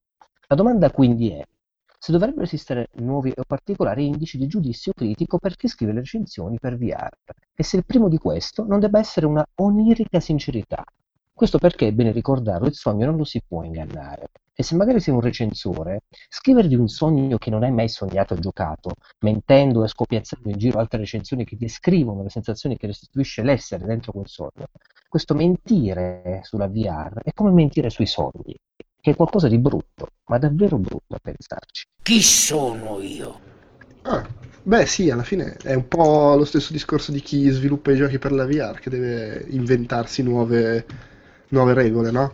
Per- Sì, eh, eh, stavo pensando va- va- perché- vale anche per chi poi li, li- valuta, non, non necessariamente Esatto, Vedete, l'imbarazzo di descrivere a qualcuno come si possa percepire Sì. un videogioco dentro VR quando tu non lo puoi restituire fondamentalmente su schermo e, e l'imbarazzo di dover raccontare quasi un sogno quando qualcun altro non l'ha vissuto, ma deve starci dentro, non ti posso far provare le mie sensazioni. Ecco, se questo dovesse essere applicato a come si recensisce un video potrebbe essere un nuovo indice, una nuova tassonomia, qualcosa da ancora da definirsi, che va ad aggiungersi e magari a sostituire qualche altra nelle normali, diciamo, indicazioni quando si va a descrivere un genere o un parametro nei, nei videogiochi, chiamiamoli non VR, come li possiamo chiamare? Vecchi, Eh, nuovi, vecchi, normali. sì, normali. Quelli che non ti fanno vomitare. Esatto. No, ce ne sono parecchi che fanno vomitare lo stesso. Sì, effettivamente. Ma la VR è un sogno o i sogni aiutano a entrare nella VR? Questa è una bella domanda marzulliana che ci sta benissimo prima di andare a dormire. Però quali giochi VR ti, ti- ti sono piaciuti, ti stanno piacendo o ti piaceranno? Eh, guarda, innanzitutto, non avendo mai provato un headset VR, mh, sono pressoché interessato al tipo di sensazione. Ecco, a me piace la sensazione di essere in un mondo, più che interagire eh, in maniera eh, ludica dal punto di vista della sfida o agonistica. Per dirti, io, sarei- io sono ancora capace di mettere su Shadow of the Colossus oppure perdermi in Snake Eater o l'ultimo Metal Gear Solid solo perché voglio un attimo stare in quel mondo e sentire l'ambiente virtuale. Quindi a me dammi un casco virtuale con dentro una cazzata che sia un ambiente 3D esplorabile, io ti dico Quedex, quello mi piace, punto. Eh, rispetto invece a qualcosa più nello specifico, eh, non saprei dirti, paradossalmente sono tante piccole esperienze di cui non ricordo il nome che però sono uscite per Oculus o per HTC Vive. Eh, su PlayStation VR, che mi, mi troverò ovviamente a recensire da ottobre in poi, ehm, non so se c'è qualcosa di particolare. Eh, assurdamente eh, uscirà una recensione, non Te so se quella- lì, Rez HD. Cioè, Rez Infinite VR, come cazzo Allora, si chiama? Potrebbe interessarmi, però non è un'esperienza in soggettiva. Comunque tu vedi l'avatar, è ancora un distacco. Giri il capo, ok, come gira, muovere l'analogico destro. Eh, forse è- questo imbarazzo la dice tanto. eh. C'è quello che hanno presentato alle 3, quella specie di pseudo FPS nello spazio, su Sì, quel pianeta. quello è già più interessante perché c'è innanzitutto un, un- un elemento in più che è la periferica Sì. dedicata, che eh, avendo anche un analogico, perché comunque tu ti devi spostare quello spazio, ti dà questa mezza corrispondenza tra il virtuale e reale, eh, che però può causare anche dei problemi dal punto di vista anche del- della motion sickness, perché ricordiamoci che eh, che il Resident Evil, se tu schiacciavi R3 ti abbassavi e non corrispondeva al movimento che facevi con la testa, ti veniva il- lo scacazzo subito. Quindi non so fino a che punto, che tipo di feedback potrebbe restituirmi. Io sono più per le esperienze contemplative. Non so se avete visto quel gioco, dicevo io l'ho recensito per il prossimo PSM, si chiama VEV, Viva Ex Vivo. Qualcuno l'ha mai sentito? No. Lorenzo, magari. No, no, no, no. Non se lo conosci, vero? Questo VEV, Viva Ex Vivo. Tu sei praticamente all'interno di un, Non mi sovviene, devo essere sincero. un, di un microscopio e sei un- un- praticamente una particella eh, che va a esplorare organismi eh, all'interno proprio de- del loro ambiente, quindi una goccia d'acqua con i vari germi che può contenere, faccio un esempio, e tu come organismo fatto in laboratorio, quindi artificiale, il, gameplay è molto stupido, è un arcade ma neanche tanto, devi andare a succhiare particelle di energia per mantenerti in vita il più possibile che fa aumentare un contatore sul, e quindi battere un record. Ma il bello non è tanto questo, perché è stato sviluppato, adesso mi ricordo la, la software house che comunque è specializzata in temi di- per PlayStation 4. Quindi a loro non interessa più ricreare degli ambienti esplorabili. La bella- cosa bella è che sarà gratuito per chi l'ha acquistato questo gioco su PlayStation VR. Ecco, quel tipo di esperienza, entrare all'interno magari di una particella d'acqua, mh, vedere delle formazioni che in un microscopio normalmente non si vedono con quel dettaglio, con la definizione, è un tipo di esperienza estetica che mi interessa esplorare. Però se ti, ti devo, devo rispondere a quello su qualcosa di ludico, più strettamente ludico, devo ancora vincere l'emozione, superarla semplicemente di essere in un altro ambiente, piuttosto che vivere dal punto di vista agonistico, per voglia, con un gameplay ben preciso. Boh, non lo so. Non saprei che dirvi. Tanto stavo vedendo questo Vev che è a metà strada come aspetto tra il viaggio allucinante, il film quello degli anni Sì, 50, e Descent, tipo. Comunque Sì. sì, sembra una roba... Però, ad esempio, credo che alcuni titoli, cioè quelli che probabilmente assicurano un meno effetto, un minor effetto vomitino, sono quelli che ti posizionano all'interno di una cabina, di una macchina, di un'astronave o del genere.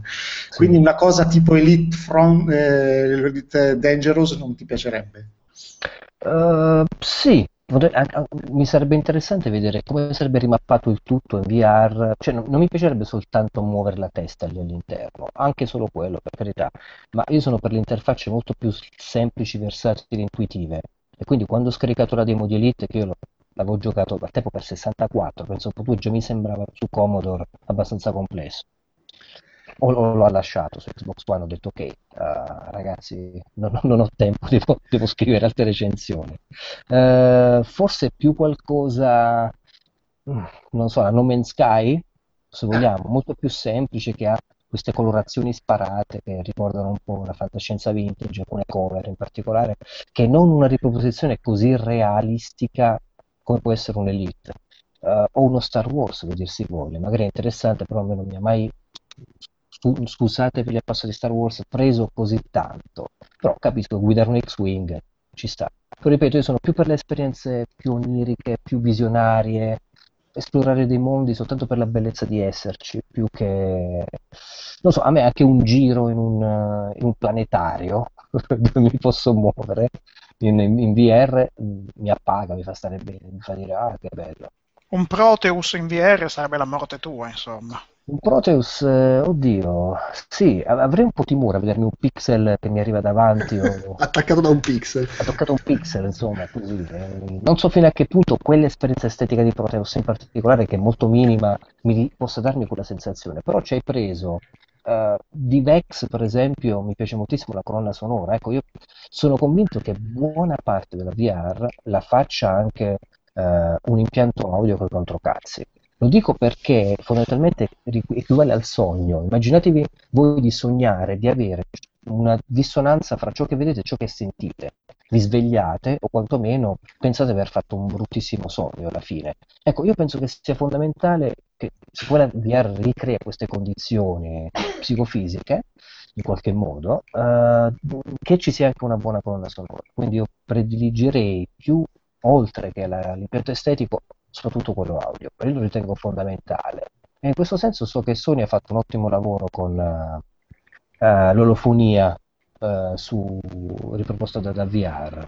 E, insomma, vediamo, anche, anche esperienze prettamente audio con minime percezioni grafiche non mi dispiacerebbero in realtà virtuale.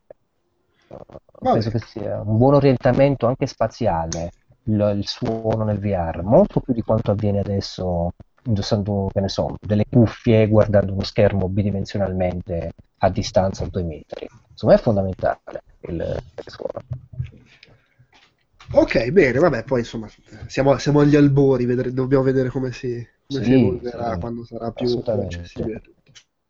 Abbiamo sostanzialmente concluso, prima di permettervi di, di andare a dormire, da dittatore, vi tengo ancora due minuti perché c'è una lettera e vorrei che rispondessimo a sto poveraccio che ci ha scritto un mese fa.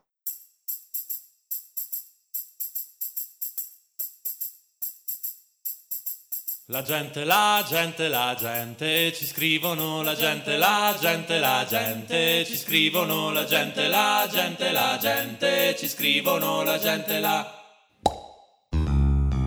La gente, la gente, la gente, ci scrivono la gente, la gente, la gente, ci scrivono la gente, la gente, la gente, ci scrivono la gente, la... Eh, tale Beautiful Max, non so se tu, tu che ti ricordi tutti quelli dei forum e cose. Io me lo ricordo da. Next Game. Ecco, Sì, vedi, sì. appunto, eh, voi ci avete memoria migliore della mia. È comunque un utente che ha sempre commentato e ci segue da, da diverso tempo. Ok, c'è scritto una lettera in cui chiede, cioè sostanzialmente dice che si è rotto le palle della narrazione cross media. Eh, gli ultimi due esempi che gli vengono in mente sono Overwatch e, e- e Halo, eh, con fumetti, libri, podcast, cortometraggi, serie tv e, e- via dicendo, utilizzati per creare rumore, hype, pubblicità e promuovere i giochi, e, eh, però poi va a finire che la trama del gioco viene raccontata fuori dal gioco e, e se magari non hai letto i fumetti di Halo 4 non capisci che cacchio succede in Halo 4. Per me quello non è un problema perché tanto la trama degli Halo ha sempre fatto cagare, però... eh, Per esempio, eh, come si chiama? Mass Effect, mm. gli eventi che legano la fine del terzo episodio a, ad Andromeda saranno narrati li- nel libro o nei libri che usciranno. Sì, vabbè, però alla fine queste cose sono sempre abbastanza... Cioè, di- te- cercano di vendertele così, ma io sono sicuro Sì, che ti giochi sì. Andromeda senza aver letto il libro e, e magari non cogli uno che a un certo punto tira di gomito e... e- L'occhiolino. quelle puttanate non so. Io onestamente ho sempre ignorato le- tutte queste cose extra, quantomeno Io- nell'ottica del voglio sapere tutto perché sennò non capisco niente. Magari mi è capitato di leggere il fumetto di Dead Space perché mi piaceva il disegnatore, per dire. Ma eh, Bah. la- il completismo narrativo, ma poi per cioè, sono videogiochi che hanno le storie di merda. Sì, però lo sfogo, lo sfogo è, è più che legittimo fondamentalmente. sì, sì, no, lo, lo- lo- lo- lo Lo capisco. condividi anche, anche Cioè, capisco che ti possa dare fastidio l'idea che non sto capendo un pezzo, un accenno che c'è nella trama perché non ho letto il tal libro e dici, ma che, che alla fine non è poi troppo diverso dal trovare in Dragon Age il, il tipo alla locanna che ti dice se vuoi fare questa missione devi comprare il DLC, concettualmente. Beh, i crossover a me stanno sulle palle, in generale stanno anche sulle palle quando li fanno nei fumetti che, che per, per com- avere la storia completa devi comprare due numeri di X-Men, un numero di Ma- Miss Marvel, Questo tre perché- numeri di Guardians of the Galaxy. Che Questo poi non- perché ha rosicato ai tempi di Civil War, non per No, no, io, combinazione- io Civil War non so, ver- non ho mai letto, non- mi è Ma, capitato... guarda, ma io, cioè, ma è, è il classico esempio di, di saga che è stata spalmata. Esatto, sì, sì, Sì, sono sì. quelle cazzate narrative secondo Pe- me pensa, che- pensa che a suo tempo, siccome ne parlavano bene, io non, non sono un marvelista, dissi, ma potrei anche mettermi a recuperarla. Poi ho pensato, ma chi se ne incula? E hai fatto bene a, a fregartene, ma sì, però almeno, al- cioè non dico che non possa dar fastidio, però almeno lì comunque si tratta di leggere fumetti, quando uno vuole giocarsi un gioco e poi viene a sapere che no, ma devi guardarti il film, leggere il libro, le- le- il podcast. Sì, come, come- come ai tempi di- della recensione, podcast. ai tempi della recensione di Nintendo 64 di Shadow of the Empire, che si diceva, "Eh, ma questo personaggio viene fuori da bla bla bla bla. Tanto Shadow of the Empire faceva cagare. Eh, infatti che poi lui stesso dice, eh, se ti sei seguito tutta la campagna marketing, suppongo che stia parlando di un qualche halo, tramite il podcast Hunt the Truth, dici, ah no, molto bello, però alla fine non c'entrava niente col gioco, perché l'ho ascoltato? Eh, perché purtroppo sei, sei finito vittima inconsapevole del, del meccanismo del marketing e dell'hype creato apposta per farti pensare e riflettere su questa cosa. Eh, Però il, il- il fatto che tu consapevolmente sia già arrivato alla conclusione che se ti sei scottato una volta e non ti scotterai più, è già, È già positivo. diciamo, è positivo, non hai sprecato il tuo tempo. Ecco, ne hai dato una lezione. Chiude con la domanda: non vi siete rotti le balle di guardare una storia invece che giocarla? Sì, è vero, per questo odio Uncharted. Dipende da quanto sono brutte le, le fasi giocate, diciamo. Per dire, In Uncharted of sono Us, io Uncharted ce l'ho, poi non, ho ancora gioca- non ci ho ancora giocato. Come sono orribili, ha dei voti della Madonna. Uncharted è la No, merda. no, no, no, no, no, no, no, no, no, no. No, devi- dai, devi- devo, devi- devo devi- andare anche a dormire, dai, su. Per, per dire, in The Last of Us io mi sono rotto i coglioni a un certo punto delle parti giocate, ma avessero messo un, film, una- un filmato, un film fatto con le, eh, le scene di intermezzo sarebbe stato meglio. Perché Ma c'è YouTube per quello. Ecco, esatto, potrei guardarmi le cose su YouTube perché delle parti giocate tra un filmato e l'altro, dopo un po', dopo la- la- l'ennesima volta in cui lei sbatte contro uno zombie e non succede niente, ho detto vabbè. Era lo basta, zombie no. Magalli. Va bene, eh, e poi, Scusate. poi, vabbè, Joe chiude dicendo che aspettava il podcast sui patti Soros, è uscito Better Call Soros, quindi abbiamo Non devi, non devi più aspettarlo, al massimo devi aspettare la puntata nuova. Esattamente, che è già stata registrata, segnalo. Eh, mamma mia. Spoiler, spoiler, Che anteprima, che spoiler. spoiler, spoiler. Va bene, abbiamo concluso. Benissimo. In realtà Ciao, ci sarebbe uno che mi ha, scritto- mi, mi ha fatto una domanda. a me. Ma dove? Quando? No, me l'ha fatta su Facebook dicendo che è un ascoltatore di Outcast e non è neanche nel gruppo di Outcast.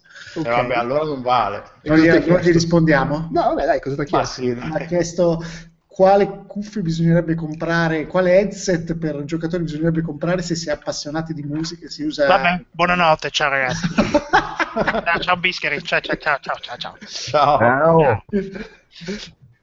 Vabbè, Eh, vabbè, dicelo. Ah, ve lo devo dire. Non Sì, sì, è abbiamo anche fuggito, già risposto anche noi. Comunque, non- di non comprare un headset per videogiocatori perché tutte le cuffie per videogiocatori che mettono dentro dei piccoli driver 3 o 4 per, per cuffia in modo da simulare il surround sono orrende per la musica. Il surround che simula è la merda perché non funziona così la riproduzione tridimensionale del suono. Ne bastano due di speaker, abbiamo due orecchie, basta utilizzare dei sistemi di head tra- related transformation. Insomma comunque non bisogna comprare gli headset. Gli headset di, da videogiocatori suonano tutti malissimo riproducono la musica come le cuffie da 20 euro dei cinesi. Se uno vuole comprare e sentire della musica e godere alla meglio dell'audio di gioco deve comprarsi delle cuffie per audiofilo insomma delle audio tecnica delle Denon. Bisogna spendere 200 euro. Anzi guarda se vuoi spendere poco puoi prendere le Philips SHP 9005